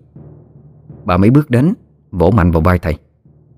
Ông già Ông bị trúng tà ha Ờ, ờ, giật cả mình đó Bà có cần hét lớn vậy không? Xem chút nữa lũng mặn nhĩ người ta rồi đây nè Khi nãy tôi thấy ông đứng đực mặt ra Không la lên E rằng hồn phách bị quỷ bắt đi mất rồi. Ôi, Ban ngày ban mặt Ma quỷ nào hiện hình chứ? Mà bà cũng không cần hét lớn vậy đâu Vì trên cơ thể của bà đó Có rất nhiều vũ khí tiềm ẩn. Có thể không cần đau Vẫn khiến cho người khác cục đổ được. Là cái gì vậy? Sao mà sống đến tầm tuổi này á Tôi vẫn không phát hiện ra cái vũ khí lợi hại của mình như ông nói vậy? Chính là bộ cánh thiên thần Và hơi thở của bà đó. Đi thêm vài bước Thầy lầu bầu trong miệng. Ơi, chẳng lẽ bà ta không phát hiện ra cái mùi cơ thể của mình nó quá đậm đà hay sao chứ? Nè nè nè nè nè. Lão già chết tiệt kìa. Ông dám chọc quê tôi hả? Cứ đợi đó. Ngày tháng còn dài. Để coi tôi hành ông sao. Cái lỗ già khó tính mà. Tới lúc đuổi kịp thầy cũ, Bà ấy không trách móc nữa, Mà lên tiếng nghiêm túc hỏi. Mà theo ông á, Cái vụ án này ai là kẻ đáng nghi nhất? Tôi còn chưa nghĩ ra. Thế còn bà? Thì còn ai nữa? Chắc là gã thanh niên làm công cho nhà họ Mai. Cái người mà cô chủ Thúy đem lòng yêu mến á. Nhưng mà trong đêm xảy ra vụ án, Anh ta đâu có mặt trong làng chứ. Vậy mà ông cũng tin là không có mặt trong làng sao? Biết đâu chỉ giả vờ đi ra khỏi làng, Sau khi bị đuổi việc, Rồi âm thầm quay trở về. Ẩn nấp ở một xó xỉnh nào đó, Đợi chờ thời cơ ra tay sát hại người nhà họ Mai. Cốt là để trả thù. Thầy cửu im lặng một lúc, Cũng cảm thấy lời của Dương bà nói cũng khá có lý. Nhưng không thể vì vậy Mà dội kết luận cho người ta là hung thủ được. Biết đâu hung thủ không phải là anh ta, Thì chẳng phải hung thủ thực sự Sẽ ung dung tự đắc hay sao? Nghĩ đến đây, Thầy cũ đi nhanh hơn, Bỏ lại Dương bà cả mươi bước chân. Dương bà vừa đi vừa chạy mới theo kịp được thầy cửu. Vẫn không quên lèm bèm quở trách Đi không đợi mình. Một lần nữa thầy lại khẩn bước chân Như sực nhớ ra điều gì đó. Cú chân dừng đột ngột Khiến cho Dương bà đâm thẳng vào tấm lưng mảnh khảnh của thầy. Dương bà xoa trắng Nhằn nhỏ nói Trời ơi cái ông già này Cứ đi rồi dừng Đi, đi rồi dừng vậy Không nói người ta một tiếng nữa. Thầy cửu nhìn chầm chầm sang một bên hướng trẻ bên kia vạt núi. Vẫn không quan tâm tới lời của Dương bà. Mà lên tiếng hỏi. Con đường kia có phải là Hướng đi ra mộ nhà họ Mai hay không? Ừ đúng rồi. Mà ông tính làm gì? Mới chôn hôm qua mà. Đừng nói là ông muốn ra tận mộ để siêu độ dông hồn nha. Thầy cũ không trả lời. Đột ngột trẻ sang hướng bên đó. Nè nè nè. Ông tính ra mộ thiệt đó hả? Có, có, có việc gì không? Chẳng phải ông nói chúng ta còn nhiều việc phải làm nhà họ Mai sao Bà nghĩ mà xem. Cô Thúy và chàng trai kia yêu nhau sâu đậm là vậy. Nếu chàng trai ờ, là người cũng yêu thương cô thật lòng, Thì khi hay cái tin này, Anh ta sẽ quay trở lại. Và tôi đoán việc đầu tiên anh ta muốn ờ, Chính là đến ngôi mộ của người yêu của mình, Thắp cho cô ấy nâng nhàn rồi Dương bà gật gù, Hiểu ra ý định của thầy. Thế là họ nhanh chóng cùng nhau đi ra mộ phần của nhà họ Mai. Lúc sắp đến nơi, Thầy cửu bỗng nhiên đẩy Dương bà Nắp vào một bụi cây ven đường, Rồi nhìn chầm chầm về phía mộ của cô Thúy. Đúng là có một chàng trai đang quỳ gối khóc nức nở ở đó thật. Tiếng khóc như xé toan bầu không khí tĩnh lặng. Có vẻ như anh ta đang rất đau đớn Trước sự ra đi đột ngột của người mình yêu. Trong tiếng khóc của anh ta, Hai người đều cảm nhận được một nỗi đau âm dương cách biệt Mà anh ta đang phải gánh chịu. Những lời tự trách bản thân mình vô dụng. Không ở bên cạnh người yêu lúc cô ấy cần mình nhất, Khiến cho người khác nghe cũng phải động lòng. Nhưng bà toan chạy ra, Nhưng bị thầy cũ cản lại. Rồi thầy lôi bà ấy đi. Nè nè, Tại sao không cho tôi ra hỏi cậu ta cho ra lẽ chứ? Không cần đâu. Với lại cậu ta đang đắm chìm trong cảm xúc thương nhớ rồi. Thôi cứ để chia tay người yêu đi. Một người đàn ông bản lĩnh. Là phải biết đối diện với sự thật, Chứ không phải là trốn chạy. Vậy rồi để cậu ta đi dễ dàng vậy sao? Cậu ta cũng là một trong ba kẻ tình nghi nhất của vụ án mà. Nhắc đến ba người trong diện tình nghi, Thầy cửu mới sực nhớ ra Bản thân mình cũng nghi ngờ ba người. Một trong ba người này chắc chắn là hung thủ Nhưng sau khi chứng kiến cảnh cậu thanh niên kia quỳ khóc bên mộ người yêu, Thì con số ba người trong diện tình nghi Nay chỉ còn lại hai. Thầy không nói ra suy nghĩ của mình Mà thở dài buông một câu trấn an. Bà đừng lo Sớm muộn gì cậu ta cũng xuất hiện lại thôi. Thầy cửu về tới nhà họ Mai Không vội vào trong ăn sáng Cũng không kịp thay chiếc áo ấm bị rách trên người Mà liền đi vòng ra sau nhà Như muốn tìm hiểu gì đó. Bởi trước khi tách ra khỏi dương bà Thầy cẩn thận quét ánh mắt Thám tính xung quanh một phòng rồi mới đi. Ra đến chỗ phơi đồ, Bất ngờ thầy dừng lại. Đứng im lặng một lúc, Rồi chậm chậm tiến tới chỗ cái áo mới giặt sáng nay. Vừa được người làm phơi lên, Nước vẫn còn đang nhiễu tông tổng Đoán chắc đây là áo của Thiếm Phụng, Vì trong nhà họ Mai cho đến lúc này, Chỉ mình Thiếm Phụng là phụ nữ trung niên. Người trẻ tuổi không ai mặc kiểu áo già nua cũ trích như thế này cả. Lại còn vá tới hai ba miếng trên thân áo, Bằng nhiều loại vải khác màu. Trong khi chủ nhân của ngôi nhà Đâu để người làm trong nhà thiếu cái ăn cái mặc. Chỉ có người phụ nữ tầm tuổi như tím Phụng, Ăn dè dặt sống tặng tiện quen rồi, Mới đi tiếc cái áo rách không vứt đi, Và vá để mặc tạm.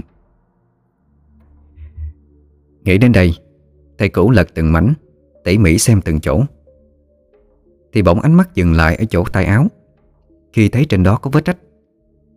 Một vết rách khá là ngọt. Không có vải bị tưa ra. Độ dài chỉ tầm 2-3 phân.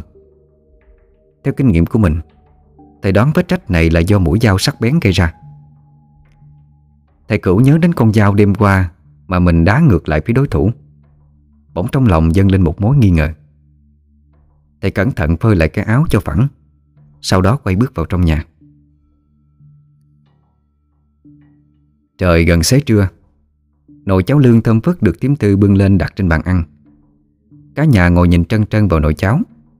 Mặc dù bụng đói đang sôi cồn cào, Nhưng không một ai dám ăn hết. Ngoài ông Mai và đoàn người đi cùng với thầy cũ ra, Thì có cả ông trưởng làng Và bốn bô lão có chức sắc trong thôn đến dự. Ông Mai bảo người làm dắt con chó mực, Xích ngoài gốc cây vào nhà, Lên tiếng sai tím tư. Thì múc cho con mực một bát đi, Cho nó thử trước.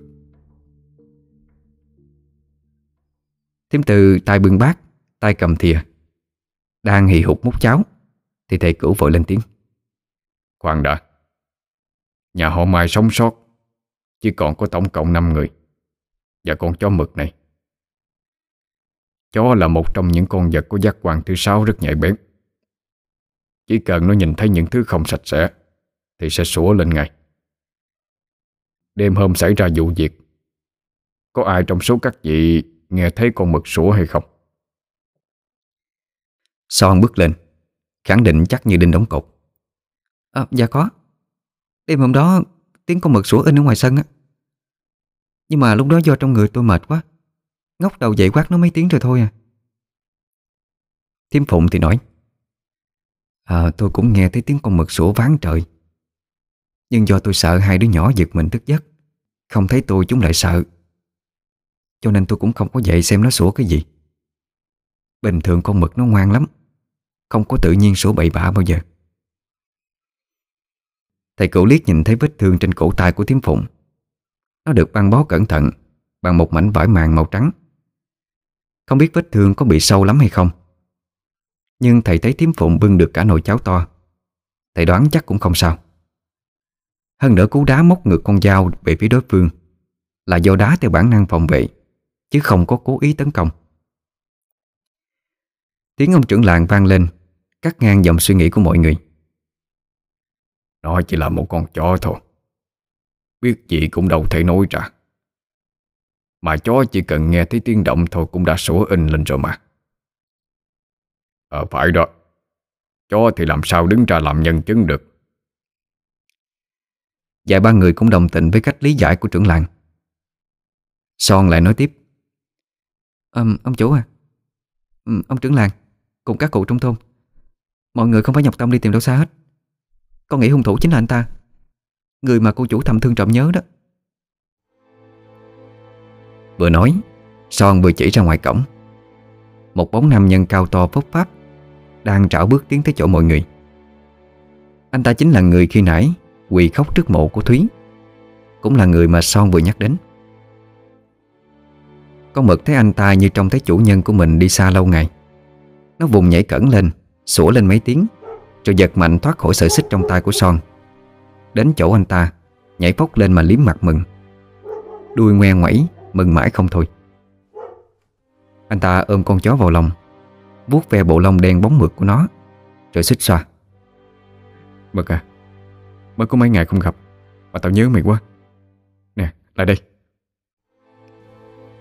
Con mực tiếp tục sủa lên ba tiếng. Nó vẫn quấn quýt bên người anh ta không rời. Son bước ra cửa, Chỉ tay vào nó, Trợn mắt nghiến răng nói, Đúng là cái loại ăn cháo đá bát mà. Ông chủ cưng mày như bà bối vậy. Mà cuối cùng á, mày lại đi mừng với hung thủ. Đúng là chó vẫn chỉ là con chó. Kiếp này hay kiếp sau, Mày cũng không khá lên được đâu. Con mực nghe thấy tiếng quát của Son. Nó run rẩy sợ sệt, Luồn ra sau lưng anh ta mà khép nép. Lâu lâu lén nhìn vào trong nhà một cái, Rồi lại cụp đuôi kêu lên ư ử. Anh ta xoa xoa đầu con mực, Trấn an nó Đừng sợ mà, Mày hay bị son la mắng chửi bới quen rồi. Thêm lần nữa cũng đâu có sao. Nói xong anh ta bước vào nhà, Quỳ mập xuống đất, Mà thúc thích nói với ông Mai. Ông chủ à Con xin lỗi Vì chưa thực hiện được lời hứa với ông mà đã quay về. Nhưng mà cô ấy Cô ấy đã Con, con thật không dám tin. Không thể chấp nhận được chuyện đau lòng này. Ông chủ Mai mắt trươm rướm lệ Đưa ống tay áo lên quẹt đi những giọt nước mắt đang sắp lăn ra. Rồi cũng nói Nghĩa à Đứng dậy đi. Có gì ba mặt một lời Cùng nói ra cho rõ. Dạ thưa không. Xin ông chủ cứ để con được quỳ gối nói chuyện có như vậy con mới cảm thấy nhẹ lòng. Cậu có phải là phạm nhân đâu mà quỳ chứ. Xưa nay tôi cũng không bạc đãi ai bao giờ. Cậu làm như vậy, Ông trưởng làng, Thầy cũ và các cụ hương thần ở đây sẽ nghĩ tôi ra sao? Đứng lên đi. Son hàng học Thêm mắm thêm muối vào. Ông chủ à Làm vậy có quá dễ dãi trên tay không? Rõ ràng anh ta là kẻ bị tình nghi. Vậy mà đến khi quay về á Chỉ chảy một chút nước mắt. Nói trăm lời đánh vào tâm lý của ông chủ. Ông chủ đã mềm lòng rồi. Như vậy thì bà chủ với cả cô Cái cầu chủ trên trời Chết cũng không được nhắm mắt đâu. Lời Son nói chưa dứt Tiếng ông chủ Mai đã đập bàn Khiến nó giật nảy mình im bặt đi. Nó cảm thấy mình hơi quá đáng Vội lùi ra đằng sau. Ta đã bảo mọi chuyện phải điều tra thật kỹ. Đúng người đúng tội khi đó kết tội cũng chưa muộn. Nếu cô còn dám xen vào bóp chắc, Thì đừng trách ta đủ ra khỏi nhà. Lúc đó đừng có khóc lóc. Bảo ta không niệm tình bà con thân thích. Son bậm môi muốn nói ra câu gì đó? Nhưng rồi lại thôi. Chắc là cô ta biết. Một khi ông chủ tin tưởng ai, Thì sẽ tin người đó tuyệt đối. Thầy cửu mỉm cười. Lúc này mới lên tiếng. Tôi dám khẳng định cậu Nghĩa đây Không phải là hung thủ đâu. Bởi con chó mực đêm hôm đó đã chứng kiến tất cả.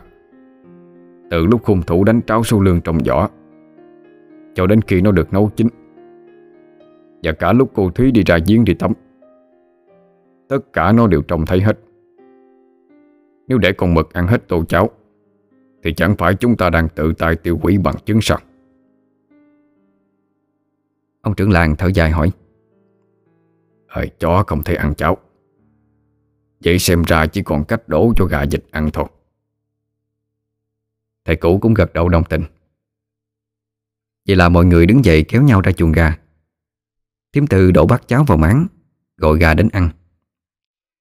Lúc đầu đàn gà ăn cháo không hề xảy ra bất cứ phản ứng gì. Nhưng khi máng cháo vơi cạn đi Hơn chục con to nhỏ Thi nhau mà lăn đùng ra đất Giải đành đạch lên. Mọi người sửng sốt hết nhìn đàn gà, Rồi lại nhìn nhau. Ai nấy đều ngạc nhiên quá đổi. Thầy cổ cầm chân con gà nhấc bổng lên ngang mặt, Rồi nói với mọi người. Mọi người nhìn xem. Phần đầu của con gà Đã chuyển sang màu đen sẫm, Giống như là tụ máu bầm.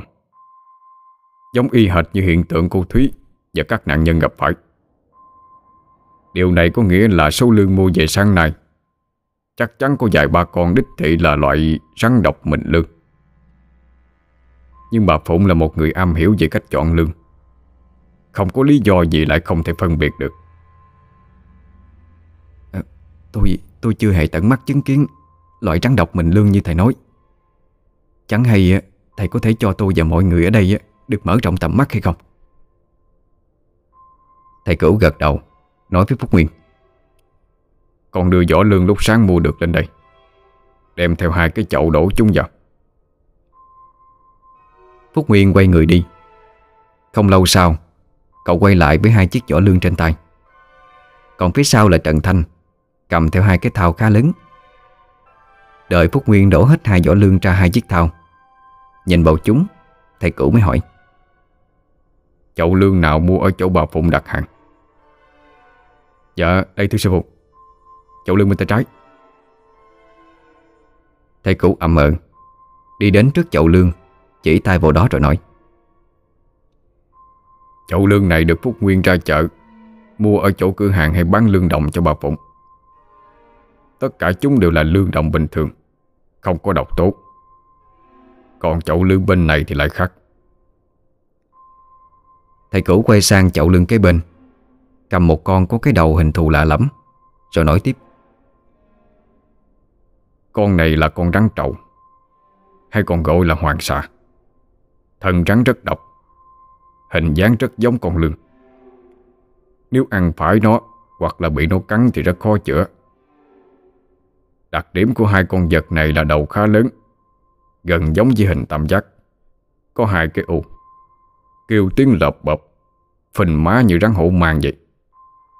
Cổ nhỏ, đuôi ngắn Đoạn đuôi phía sau hậu môn thì nhỏ dần đi. Mọi ánh mắt nháo nhào đổ dồn về con rắn mình lương Trên tay của thầy cũ. Đây là lần đầu tiên họ trông thấy một loài rắn Rất giống con lương Nhưng mang trong mình độc tố cực mạnh Đều tỏ ra hết sức ngạc nhiên. Thầy cũ hỏi Phúc Nguyên Nồi cháo thêm phụng nấu khi nãy Là chậu lương nào? Dạ là chậu lương dưới chân của sư phụ đó. Thầy cũ thả con rắn xuống chậu Rồi nói tiếp Như vậy là rõ ràng rồi Mớ lương của bà Phụng mua hoàn toàn chất lượng.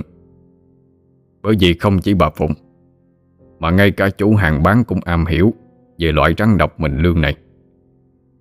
Cho nên vỏ lương của anh ta 10 con chất lượng cả 10 Còn số lương thu gom ở ngoài chợ thì khác. 10 con Thì có đến hai con không phải là lương. Ừ, Nếu như vậy Người khác mua phải số ờ, rắn độc mình lương này Chẳng phải cũng sẽ bị ngộ độc mà chết sao?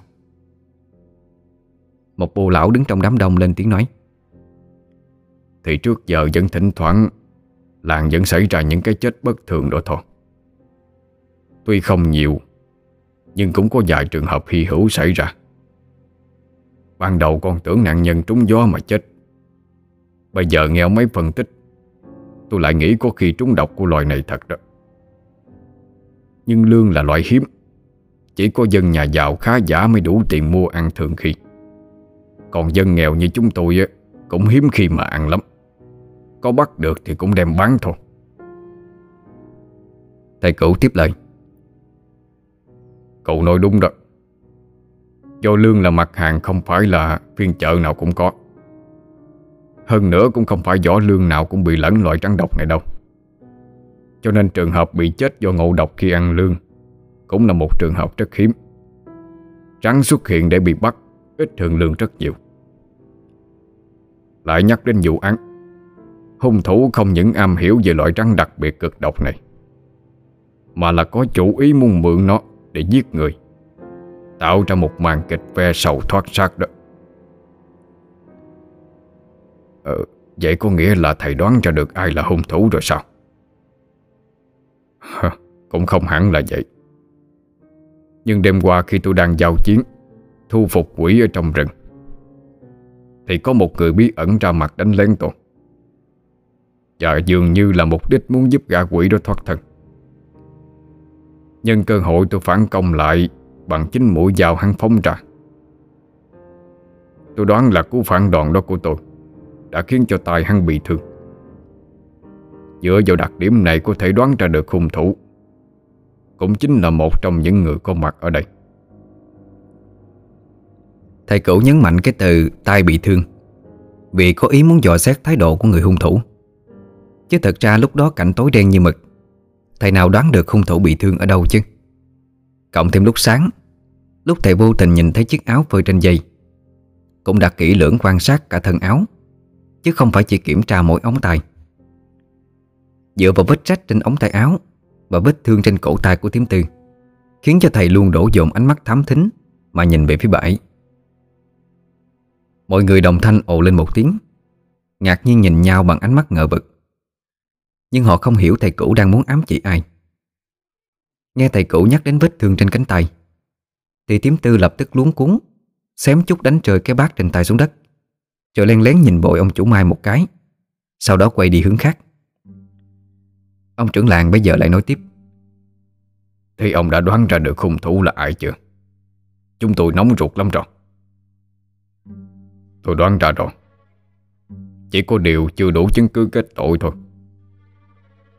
Vậy phải làm sao mới đủ chứng cứ chứ? Không cần bộ đâu. Gã quỷ đêm qua đã bị phù lục pháp ấn của tôi, Làm cho hao tổn rất nhiều nguyên khí. Nếu hắn muốn mạnh lên thì ắt phải vào làng tìm gia súc lấy máu mà uống. Còn muốn nhanh hơn nữa, Thì hút dương khí của trẻ con, Hay là phụ nữ đang mang thai. Nay phiền bác trưởng thôn đi thông báo cho từng hộ dân. Trong đêm nay không ai được bước ra khỏi nhà hết. Đồng thời dùng muối trải xung quanh nhà mình. Nửa đêm nghe tiếng ai gọi, Tuyệt đối không được lên tiếng, Không được mở cửa. Sau ba lần gọi không nghe ai trả lời Hắn sẽ tự động rời đi. Đó là cách phòng tà ma nhanh chóng nhất Trong tình huống cấp bách như thế này. Ông chủ Mai lo lắng hỏi ờ, Có thật đêm nay nó sẽ xuất hiện chứ thầy? Nếu vậy tôi sẽ liều cái thân già này Sống chết với nó một phen. Làm vậy tôi mới cảm thấy thoải mái được trong lòng. Thầy cửu vỗ vai ông chủ Mai Rồi thở dài. Hy sinh bản thân một cách vô nghĩa. Đó là một việc làm ngốc nghếch nhất của kẻ quân tử. Nói xong Thầy trở về phòng. Ông chủ Mai cứ đứng đó ngẫm nghĩ câu nói của thầy cửu. Mãi một lúc mới đi ra cổng Tiễn ông trưởng làng và các bô lão ra về.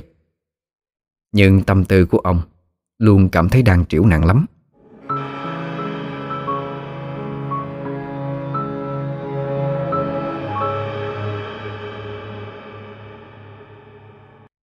Màn đêm buông xuống Ánh đèn dầu trong phòng leo lét sáng. Sau bữa cơm tối Thầy cửu chỉ ngồi im trong phòng Không có bất cứ một hành động nào cho trận chiến hôm nay. Nhưng bà sau ba tiếng gõ cửa Thì lên tiếng hỏi À ông già tôi vô được chứ? Dương bà vào đi. Dương bà đẩy cửa bước vào Nét mặt căng thẳng vẫn còn thấy rõ trên khuôn mặt. Ông không có chuẩn bị gì sao? Sắp tới nửa khuya rồi Còn chưa tới giờ mà. Dội cái gì chứ? Nhưng mà có thật Ông nghi ngờ Thiếm Phụng là hung thủ hay không? Lời của Dương bà vừa dứt Đột nhiên thầy cửu có một cảm giác rất bất thường. Tiếng sột soạt đang rõ hơn Băng qua vườn cây Từ từ tiến sát tới căn phòng của thầy. Thầy lập tức vặn nhỏ cái đèn xuống mức thấp nhất Đưa tay lên miệng xịt một tiếng Ra hiệu cho Dương bà cùng im lặng với đôi mắt âm dương của mình. Thầy thấy rõ một cái bóng cao lớn Đang dần đổ dài trên chấn sông Của ô cửa chính. Một cảm giác lạnh buốt như có lưỡi dao cắt dọc sống lưng. Thầy vẫn im lặng. Dương bà cũng vậy. Trong khoảng không gian chật hẹp, Ngoài tiếng sột soạt bên ngoài dội đến, Thì cả hai chỉ còn nghe tiếng nhịp đập của tim mình. Bóng đen càng lúc càng tiến gần, Càng lúc càng cao lớn. Cao lớn hơn hẳn kích thước của một người bình thường. Thầy cửu và dương bà nhìn chăm chăm sang phía chỗ đó. Mí mắt cũng bất động không chớp. Hai bàn tay kẹp chặt lá phụ đã được họa sẵn. Cái bóng ngoài kia vẫn im lìm. Lâu lâu cứ dùng mũi, Hít khẹt khẹt mấy cái như để đánh hơi. Bây giờ thầy cửu mới từ từ đứng lên. Sau một hồi ngồi cứng đơ bất động, Vận động đột ngột, Khiến cho khí huyết sọc thẳng lên đỉnh đầu. Đôi mắt thầy hơi nhòa đi. Cái bóng vẫn đứng im lìm, Không xê dịch dù chỉ một chút. Một bước, Hai bước, Ba bước rất khẽ, Tiến về phía cánh cửa. Khoen cửa, Đột ngột kêu lên một tiếng nhỏ. Thầy lập tức khẩn chân lại. Nhưng bà ánh mắt chăm chú dõi theo.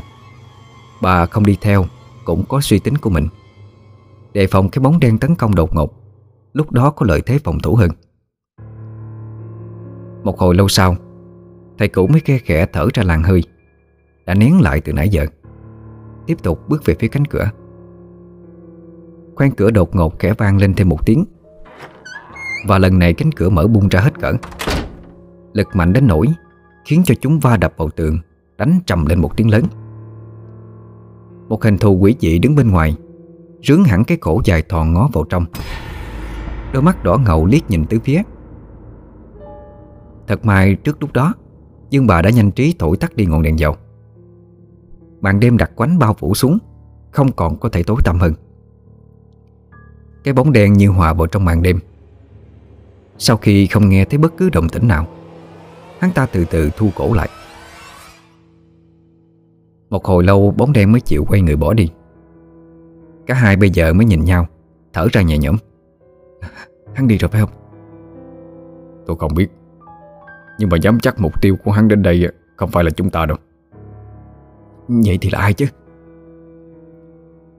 Thầy cũ đột nhiên nhớ lại bài bè Của đám trẻ con trong làng hát sáng nay Đôi lông mày bỗng khép vào nhau. Ờ, nửa đêm không ngủ, Ra giếng ngồi chơi. Con chó sủa bậy. Thôi chết, Không hay rồi. Ông lập tức quay sang hỏi Dương bà Giải nhạm phía tây Có phải là thiêm phụng và hai đứa trẻ con đang ngủ hay không? Dương bà suy nghĩ vài giây Rồi giọng quả quyết. Đúng rồi Vì phòng của tôi chung một giải với họ mà. Vậy thì nguy rồi. Bài bè đám trẻ con hát trong làng săn này Chính là muốn ám chỉ chúng bị quỷ bắt đi lúc nửa đêm đó. Dương bà nghe thế thì đứng phát lên Nhanh tay rút hai con dao ra khỏi thắt lưng Miết rẹt rẹt vào nhau. Trợn mắt nghiến trăng mà nói, Cái thứ ác ôn mà, Con nít cũng không tha sao? Tôi sẽ chém bành xác nó. Bà không đợi thầy cũ lên tiếng, Liền phóng ra khỏi phòng. Đến giữa sân thì dừng lại, Đưa mắt quan sát cố tìm hướng cái bóng đen đã lướt đi. Bỗng nhiên một tiếng gầm trú thất thanh Từ phía dãy nhà hướng Tây vang lên, Khiến cho cả thầy cửu và Dương bà Giật mình hoảng hốt. Thầy cửu cũng vội gom đồ nghề Chạy theo Dương bà Đi thôi, đích thị nơi bên kia. Tiếng rú mỗi lúc một nhỏ dần Nhỏ dần Rồi biến mất lẫn trong tiếng gió rít. Tiết trời đang lạnh cống. Chiếc áo bông dày không đủ giữ ấm cho tấm thân của Dương bà Làm cho đôi vai bà rung lên bần bật Hai hàm răng va lập cập vào nhau. Mọi người ở trong phòng không yên tâm. Chẳng ai bảo ai Cứ thế mở cửa mà ùa ra ngoài. Sau khi nghe thấy âm thanh đó phát ra Tôi đã bảo trong phòng rồi mà. Dù có chuyện gì cũng không nên ra ngoài. Không thầy à Làm như vậy tôi không yên lòng được. Có khi chưa kịp chết vì bị quỷ giết Thì đã chết vì lo lắng rồi. Biết có cản thế nào ông chủ Mai cũng không nghe. Thầy cũ chỉ đành thở dài bất lực. Phúc Nguyên bây giờ mới từ phòng của Tiếm Phùng Và hai đứa nhỏ chạy ra. Hoảng hốt thưa. Sư phụ à, họ không còn trong phòng. Cái giếng, họ ở chỗ cái giếng đó Ông chủ Mai cũng nhanh chóng Chỉ tay sang bên trái. Cái giếng nằm bên kia góc vườn. Son à, đưa đèn đây cho ông. Son bây giờ mới từ trong nhà bước ra Nét mặt tỏ rõ sự sợ hãi. Đi đến trước mặt ông chủ Mai Đưa cây đèn trên tay cho ông. Ông chủ à, xin cẩn thận. Mọi người đã sắp đi đến chỗ cái giếng Bao đôi mắt cùng hướng về phía trước. Thầy cũ bắt đầu cảm nhận được hơi thở. Nó đang hít thở nhẹ nhẹ. Chỉ là tiếng thở có một sự khác biệt rất rõ. Thỉnh thoảng mới thở ra một hơi rất khẽ Tựa như hơi thở của người đang hấp hối. Rất hiếm hồi mới nghe thấy một tiếng thở sâu Dài, ổn định Và cả luồng khí linh hoạt bao bọc xung quanh. Đích xác là hơi thở của quỷ Bởi vì nó còn kèm theo cả mùi tử khí. Thầy cửu sải bước nhanh hơn Còn không quên dặn mọi người đi sát vào nhau. Một đốm lửa cỡ đầu ngón tay chợt giật lên vài cái, Rồi lóe sáng lên. Nhảy nhót bên cạnh cái miệng giếng, Rồi tắt ngấm đi. Qua ánh lửa đó, Mọi người nhìn thấy rõ tím phụng Đang ôm một đứa bé, Là cháu gái của ông chủ Mai. Đôi mắt sợ sệt thốt mãi không thành câu. Tất cả đều khựng lại, Nhìn trân trân lên miệng giếng. Ông chủ Mai giơ cánh tay run run, Chỉ vào tiếm phụng. Kích động mà nói, Thì ra là bà Tại sao bà lại gây ra việc này? Tôi đối xử với bà còn chưa tốt hay sao? Thiếm nhìn ông chủ Mai, Mắt đẫm lệ không nói. Chỉ khẽ lắc đầu, Đôi môi rung lên bần bật. Thì ra bà ta là hung thủ. Thật không ngờ đó. Ông chủ à Thiêu chết loại đàn bà rắn độc này đi, Để tránh hậu họa gì sao? Mỗi lời mà Son nói ra, Như lưỡi dao cứ vào tim ông chủ Mai. Bây giờ nó đang bị bóp nghẹt. Bằng chính cảm xúc trong lòng mình. Không không Tôi, tôi không phải là hung thủ. Khi tôi đang ngủ Thì bỗng giật mình khi nghe thấy tiếng rú bên ngoài. Càng sợ hơn Khi thấy hai đứa nhỏ đã không còn nằm bên cạnh tôi. Tôi mới đánh liệu chạy ra khỏi phòng đi tìm. Lúc tới đây tôi chỉ kịp thấy một đứa. Con bé mới hơn 3 tuổi Mà leo lên được thành giếng ngồi cười khanh khách vậy. Còn cậu chủ hiện tại Ở đâu tôi cũng không hề biết nữa. Đó chỉ là lời nói được thốt ra từ miệng của bà mà thôi. Nghe không lọt lỗ tai chút nào. Bà nói đi, Ai tin bà được chứ? Tiếm Phụng nhìn nhỏ son mà bậm môi. Hai mắt ánh lên sự tức giận. Thầy cũ mới lên tiếng. Cô không tin, Nhưng mà tôi thì có đó. Mọi người được một phen ngạc nhiên sau câu nói của thầy. Ngay cả Dương bà cũng vậy. Trời ơi, ông nói toẹt ra coi. Cứ ướp ướp mở mở à, Khiến cho người ta tò mò muốn chết à. Hung thủ không phải Thiếm Phụng. Ít thương trên tay của Thiếm Là do Thiếm tự vẫn không thành. Tôi nói đúng chưa Thiếm Phụng òa khóc lên. Ôm chặt đứa trẻ trong tay Không nói được lời nào. Trần Thanh thắc mắc. Ừ, khi nãy ở trong phòng Chẳng phải thầy nói trên tay Thiếm Phụng có vết thương Mà ống tay áo cũng có vết rách. Trùng với vết thương ở trên cổ tay sao Bị thương lúc nào không bị? Lại bị thương vào cùng thời điểm thầy giao chiến với quỷ. Phải chăng chính vết thương đó cũng là mũi dao mà thầy đá bay ngược lại? Ừ, thằng nhóc này nói đúng ý tôi muốn hỏi đó. Chuyện này chúng ta phân tích kỹ rồi mà. Tôi nói cho mọi người như vậy. Là vì bên ngoài Tôi biết có kẻ đang trình nghe lén chúng ta. Tôi cố ý đổ hết nghi ngờ lên đầu thiêm phụng là để hung thủ thật sự bị sao nhãn Lơ là cảnh giác. Quẻ của tôi đoán đã linh ứng. Gã quỷ đã xuất hiện. Và hung thủ cũng là kẻ đứng sau tất cả mọi chuyện. Đã lộ nguyên hình. Cô Son, Cô còn không mau nhận tội. Lời này của thầy cửu Khiến cho mọi người hết sức bàng hoàng. Nhìn cô Son không chớp mắt. Son dường như biết mình đã thua thầy cửu. Tức giận mà nói, Lão già khốn kiếp, Nếu không phải tại ông nhúng tay vào mọi chuyện, Thì có lẽ cái nhà họ Mai này Đã về bên kia thế giới hết rồi. Cái gia sản và cái cơ ngơi này đã do ta làm chủ rồi. Nhưng bị ông và cái đám người chết tiệt đột ngột xuất hiện ra, Phá hết kế hoạch của tôi. Không những mọi chuyện đổ bể, Mà còn xém chút mất mạng nữa. Ông chủ Mai tức quá mà không thốt nên lời. Chỉ ấp úng vài từ trong cổ họng, Rồi cũng im lặng. Bàn tay siết chặt lấy vạt áo, Toàn thân rung lên. Tôi đã sớm đoán ra tư tình Của ông chủ Mai Dành cho Thiêm Phụng. Ngay sau khi đám tang kết thúc. Và do Thiêm cảm thấy tội lỗi của mình quá lớn Khi chen chân vào cuộc hôn nhân của ông bà chủ. Nên sau cái chết của bà chủ Thiếm ấy tự dằn vặt bản thân mình. Có lẽ lúc sinh thời bà chủ đối xử với Thiếm rất là tốt. Ông chủ Mai xấu hổ cúi gầm mặt khi bị thầy cửu nói ra Cái chuyện đáng hổ thẹn trong lương tâm của mình. Nhưng ông cũng không lên tiếng phủ nhận gì hết. Ừ, sao thầy lại đoán ra hung thủ chính là cô Son vậy? Vì trên cổ tay cô ta cũng có vết thương. Nó không sâu nhưng đó mới đích thị là vết thương bị mũi dao sượt qua. Thêm hành động cô ta luôn miệng cố đổ lỗi cho những người khác, Như cậu Nghĩa và Thiêm Phụng. Chứng tỏ cô ta có thật giật mình. Đó là một điều làm cho tôi phải để ý tới. Cô ta muốn gấp lửa bỏ tay người. Còn nữa, Thái độ của con mực Nó dành cho cậu Nghĩa Là mừng rỡ Như gặp lại người thân. Còn mỗi khi cô Son đến gần, Thì nó rất sợ sạch Cuối cùng là lời khai hôm xảy ra án mạng. Cô bảo tối đó mình ra ngoài tìm ông chủ. Trong người còn đang bệnh, Cho nên mệt mà đã quay trở về. Vậy tại sao cô lại biết cô chủ Thúy xuống mở cửa xưởng chứ? Rồi còn làm việc trong đó một đêm. Rồi còn biết rõ là lấy quần áo đi tắm Và bị trượt chân té ngã. Đập đầu vào thành giếng như thế. Nhưng mà cũng không phải ngẫu nhiên Mà trong nhà họ Mai đêm đó có ba người thoát chết. Tất cả đã được cô Son lên kế hoạch tỉ mỉ.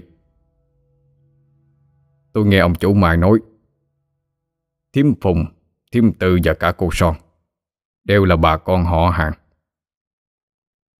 Cho nên tôi nghĩ do ông chủ Mai không còn anh em Chính vì vậy Son muốn giữ lại hai đứa nhỏ? Để khi cả nhà họ Mai chết, Cô ta là người thân duy nhất của chúng. Đến lúc đó cơ ngơi nhà họ Mai sẽ thuộc về hai đứa trẻ, Bởi vì cô ta đường đường trở thành người giám hộ. Tôi nói đến đây, Chắc các vị cũng đoán ra phần nào trong vụ án chứ? Trời ơi Son, Tại sao vậy Son? Tao thật không thể hiểu được đó. Tại sao hả? Ông đã quên ông nội của tôi là ai rồi sao? Ừ, Chẳng lẽ Đúng. Ông nội tôi năm xưa Bị người nhà họ Mai đổ vạ tội trộm cắp và đuổi đi. Trong người không có nổi một cát bạc. Chỉ vì một chút nghi ngờ chưa được làm sáng tỏ Mà các người nhẫn tâm vu oan cho ông nội tôi. Thù này không trả Kiếp này sống thật vô nghĩa đó Ông chủ Mai ngước mặt lên trời Bật cười trong nước mắt. Một lúc sau mới nhìn Son hỏi Cô đã làm ra bao nhiêu chuyện như vậy rồi? Bây giờ cô có muốn nghe sự thật hay không? Ông nói dối. Chính các người đổ oan cho nội tôi Đối việc ông nội ngay trong đêm đó. Đó là lời ông nội kể trước lúc quy tiên. Nội dặn phải báo thù cho mình và lấy lại hết những gì đáng lẽ ra là của nội. Đừng có ở đây ôm mộng hảo huyền. Năm xưa ông nội cô làm quản gia cho nhà tôi. Cũng vì là người thân quen biết, Mới có thể đứng ở vị trí đó. Ông cô không biết mang ơn, Mà còn báo oán. Cô có biết ông nội cô gây ra cho nhà họ Mai những tổn thất gì hay không? Một chuyên hàng bị thổ phỉ cướp đi. Khi đang trên đường về xưởng mộc, Cũng chỉ vì ông nội cô khăng khăng muốn đi đường tắt. Và biết rõ đoạn đường tắt đó, Đám thổ phỉ đã mai phục sẵn. Chuyên hạn đó gia đình ta ôm trái đắng, Nhưng cũng không bắt ông cô chịu trách nhiệm gì cả. Còn rất nhiều những chuyện xấu mà ông cô gây ra. Cưỡng hiếp nữ công nhân trong xưởng, Biển thủ tiền của nhà xưởng, Đánh tráo hàng hóa khi giao cho khách. Những thứ đó khiến xưởng nhà ta bị tổn thất vô cùng nặng nề. Cô nói đi, Ông nội cô có xứng đáng bị đuổi hay không? Đó là nhẹ nhàng nhất rồi. Hay cô muốn nhà họ Mai giao ông ta cho quan phủ? Khi đó chắc chắn ông ta không thoát được lao tù suốt đời đâu. Son vẫn một mực không tin đây là sự thật. Thù hận trong con người cô ta Đã ngấm sâu vào tận xương tủy. Nhưng lúc mọi người đang tập trung vào lời nói của ông chủ Mai, Son móc trong người ra một chiếc chuông Dơ lên cao Rồi rung lên liên hồi, Miệng lẩm bẩm không ngừng. Mọi người được một phen giật mình, Trố mắt nhìn Son Điều khiển chiếc chuông trên tay. Thì ra cô biết thuật cản thi. Khá lắm. Định dùng tiếng chuông dẫn dắt linh hồn Để gọi ma quỷ đến sao? Tôi không để cô được tội nguyện đâu. Sư phụ à Con sẵn sàng rồi. Tốt lắm, đệ tử. Chúng ta bắt đầu thôi. Màn đêm tối đen, Nhưng không cần tới đèn, Thầy cổ vẫn hoàn toàn có thể cảm nhận được Sự tồn tại của gã quỷ kia. Bởi lẽ nó đang ở rất gần đây. Thầy ngoảnh lại nói với Trần Thanh. Trong lúc hai thầy trò tôi bài trận, Cậu mau sơ tán mọi người vào trong nhà đi. Thu phục được nó, ắt sẽ tìm được bé trai đang mất tích. Trần Thanh gật đầu, Tỏ vẻ đã hiểu. Thầy cũ đứng bên kia hét lớn. Dừng bà Bà làm cách nào cũng được, Khiến cho cô ta dừng tiếng chuông gọi hồn lại đi.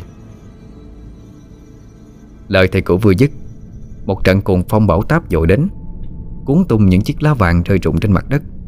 Vào thẳng trên không trung, Tạo thành một cái vòi rồng cao ngút trời. Thầy cũ hét lớn, Nhanh lên Dương bà, Làm cho cô ta không rung chuông nữa. Như vậy gã quỷ kia không thể thuận lợi xuất hiện. Nhưng bà chưa kịp ra tay, Son đã đột ngột dừng không rung chuông nữa. Bởi vì gã quỷ kia, Hay nói chính xác là ông nội của cô, Đã lù lù xuất hiện sau lưng Dương bà. Dương bà, Cẩn thận đằng sau. Dương bà giật mình quay lại. Lập tức bị bộ móng vuốt sắc bén cào vào ngực. Chiếc áo ấm trên người cũng vì vậy mà trách theo. Hắn nhấc bổng cả cơ thể Dương bà lên cao Xoay xoay mấy vòng Khiến cho Dương bà mở mắt chóng mặt. Cuối cùng ném bà văng ra xa một cách tàn nhẫn không thương tiếc. À, Mẹ ơi cái lưng của tôi. À. Đó là tiếng của Phúc Nguyên. Khi cậu lao đến Tình nguyện lấy thân mình đỡ Dương bà một cú chí mạng Vậy là cả cơ thể đồ sộ của bà ấy Đè bẹp lên thân hình cồm cỗi của Phúc Nguyên. À, Nè nhóc con không sao chứ? Nếu bà còn nằm trên lưng cháu Thì, thì mới là của sao đó. Không những gãy xương lưng Mà còn lồi ruột ra bây giờ. Nhưng bà bây giờ mới nhìn xuống. Quả nhiên thấy người mình đang chiếm chệ trên lưng cậu ta. Bội vàng phủi bụi trên quần áo. À, à, à, Tôi không sao đâu chú em. À, Cú, cú ngã vừa rồi thấy êm êm. À, Không có cảm giác đau đớn thì ra được trai đẹp đỡ Bà nhanh chóng vụt ra khỏi người Phúc Nguyên. Cậu lỡm nhỡm chống tay đứng lên Cật khưởng nhặt thành bảo kiếm. Ông nội Giết hết bọn chúng đi. Chính bọn chúng làm cho ông ôm hận mà chết. Giết, giết hết. Hơi thở hôi thối nồng nặc tỏa ra trên cơ thể đen trùi trũi Xôm xàm đầy lông lá bẩn thỉu kia. Thầy cũ nói với hai người họ Cẩn thận. Phúc Nguyên à Bài trận thu phục yêu ma Bóng đen còn chưa kịp bước lên tấn công, Đã bị thầy cửu dùng dây trối vong hồn, Quấn xung quanh người gã, Khiến cho hắn đau đớn mà gào thét lên dữ dội. Son thấy tình thế cấp bách, Lại tiếp tục dơ chuông mà lắc liên tục. Gã quỷ cứ thế, Hết sức vùng vẫy cố thoát ra khỏi sợi dây trên người. Thoát ẩn thoát hiện, Lướt đến bên cạnh Phúc Nguyên. Dùng tay mà siết lấy cổ anh. Thì bất thình lình từ phía sau lưng, Đột ngột vọng đến một tiếng gầm của Dương bà. Tiếp đó, Một vệt sáng trắng hình tròn Xoẹt theo một đường vòng cung buộc đến, Chém thẳng vào cái bóng đèn Kèm theo một tiếng rít nặng nề. Trong nháy mắt, Bóng đèn tách ra làm hai nửa. Nửa phía trên văng ra xa, Dần tan biến thành những làn khối đen đặc, Rồi bị gió cuốn đi mất. Phần còn lại tan chảy thành chất dịch đặc quánh Hôi hám vô cùng. Mặt son tái mét Khi cô ta nhận ra ông nội của mình đã bị tan thành mây khối. Mất đi điểm tựa vững chắc Son như rắn không đầu. Cô ta không dám cao giọng nữa Mà quay người toan bỏ chạy Nhưng đã bị Trần Thanh xuất hiện. Cô tới chạy đi không Thứ đàn bà ác độc. Anh thả tôi ra Thả ra. Nhưng bàn tay săn chắc Cùng cánh tay vạm vỡ của Trần Thanh Đã kịp thời túm lấy cô ta. Cô cũng muốn bỏ chạy sao? Muốn rồi. Thầy cổ lập tức đốt bùa trên tay Rồi phóng nó vào bãi chất dịch ở dưới đất. Giống như xăng vậy Gặp lửa thì nhanh chóng bùng lên. Trong đám cháy phát ra những tiếng nổ tí tách Bốc mùi khét lẹt Như thể tóc rối cháy vậy. Ông chủ Mai bước ra Nhìn mọi người cảm kích vô cùng. Ông xúc động nói Gia đình tôi Và cả thôn chân này Biết ơn thầy và mọi người nhiều lắm. Xin nhận của tôi một lãi. Ông chủ Mai vừa định quỳ xuống Nhưng đã được thầy cửu kịp đỡ đứng lên. Thầy mỉm cười nói Hãy cảm ơn Dương bà đi. À, Lần này công lớn thuộc về bà ấy đó. Nếu không nhờ cặp dao phai chọc tiết lợn của bà Thì chắc là thầy trò tôi Cũng hơi khó khăn để thu phục được nó đó.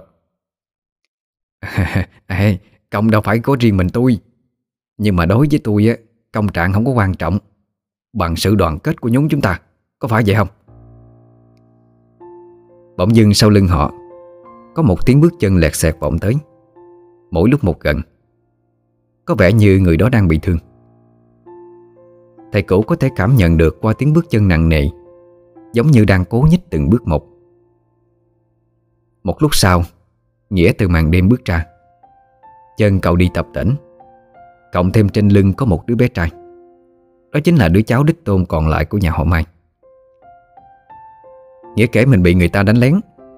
Khi nãy thấy Son đưa hai đứa nhỏ ra khỏi phòng, Thì liền bám theo. Lợi dụng cô ta bất cẩn, Đã nhanh tay dắt theo một đứa chạy trốn. Lúc định quay lại đón đứa kia, Thì chẳng may bắp ngã ngất xỉu. Khỏi phải nói Ông chủ Mai vui mừng cỡ nào Khi trông thấy cháu trai của mình vẫn khỏe mạnh. Ông mở kho của gia đình, Lấy hết lương thực bên trong Mà phát ra cho dân nghèo. Nguyện ăn chay đến cuối đời, Chỉ mong được vơi đi phần nào nỗi buồn. Và cũng là để bản thân không còn phải sống Trong những chuỗi ngày dằn vặt lương tâm. Son vẫn còn ngoan cố, Cứ hung hăng mà gầm lên. Các người đã phá hỏng kế hoạch của ta. Ta hận các người. Ngoài những người nhà họ Mai. Cô còn lợi dụng ông nội của mình Đi lạm sát người dân vô tội trong làng. Bỏ thuốc vào canh cá Để giết chúng tôi. Cô khéo sắp xếp lắm. Thấy thiêm phùng tự tử không thành, Có vết thương trên cổ tay, Cũng nhanh chóng nghĩ ra kế ve sầu thoát xác, Dùng dao mà cắt vào ống tay áo của thiêm đàn phơi, Thay thế cho vết thương trên tay mình bị dao cứ đêm đó. Bản thân có chút đạo hạnh, Nhưng lại không biết đi theo con đường chánh đạo. Thật là đáng tiếc đó. Son à Tại sao một đứa con gái mới lớn như cô, Mà tâm địa chẳng khác nào quỷ dữ vậy? Tôi không ngờ vì một hiểu lầm nhỏ như vậy Mà cô nhẫn tâm tàn sát đến mức này. Tôi thật đau lòng quá đi. Hôm nay các người Đoán ra tất cả. Muốn chém, muốn giết thì tùy. Ông chủ Mai nhìn Son Buông một tiếng thở dài rồi quay đi. Son bị bắt Và được thanh niên trong làng Giải lên chính quyền chờ ngày xét xử. Ngôi làng trở về vẻ bình yên vốn có của ngày xưa. Mỗi khi nhìn vào làng, Người ta luôn cảm nhận được hơi ấm Và đầy ấp tiếng cười giòn tan Của đám trẻ nô đùa quanh làng. Ngày hôm sau Nhóm bốn người lại tiếp tục lên đường. Bóng dáng họ quất sau bên sườn núi. Tiếng bước chân xa dần. Gió cuốn đi xa Xa mãi.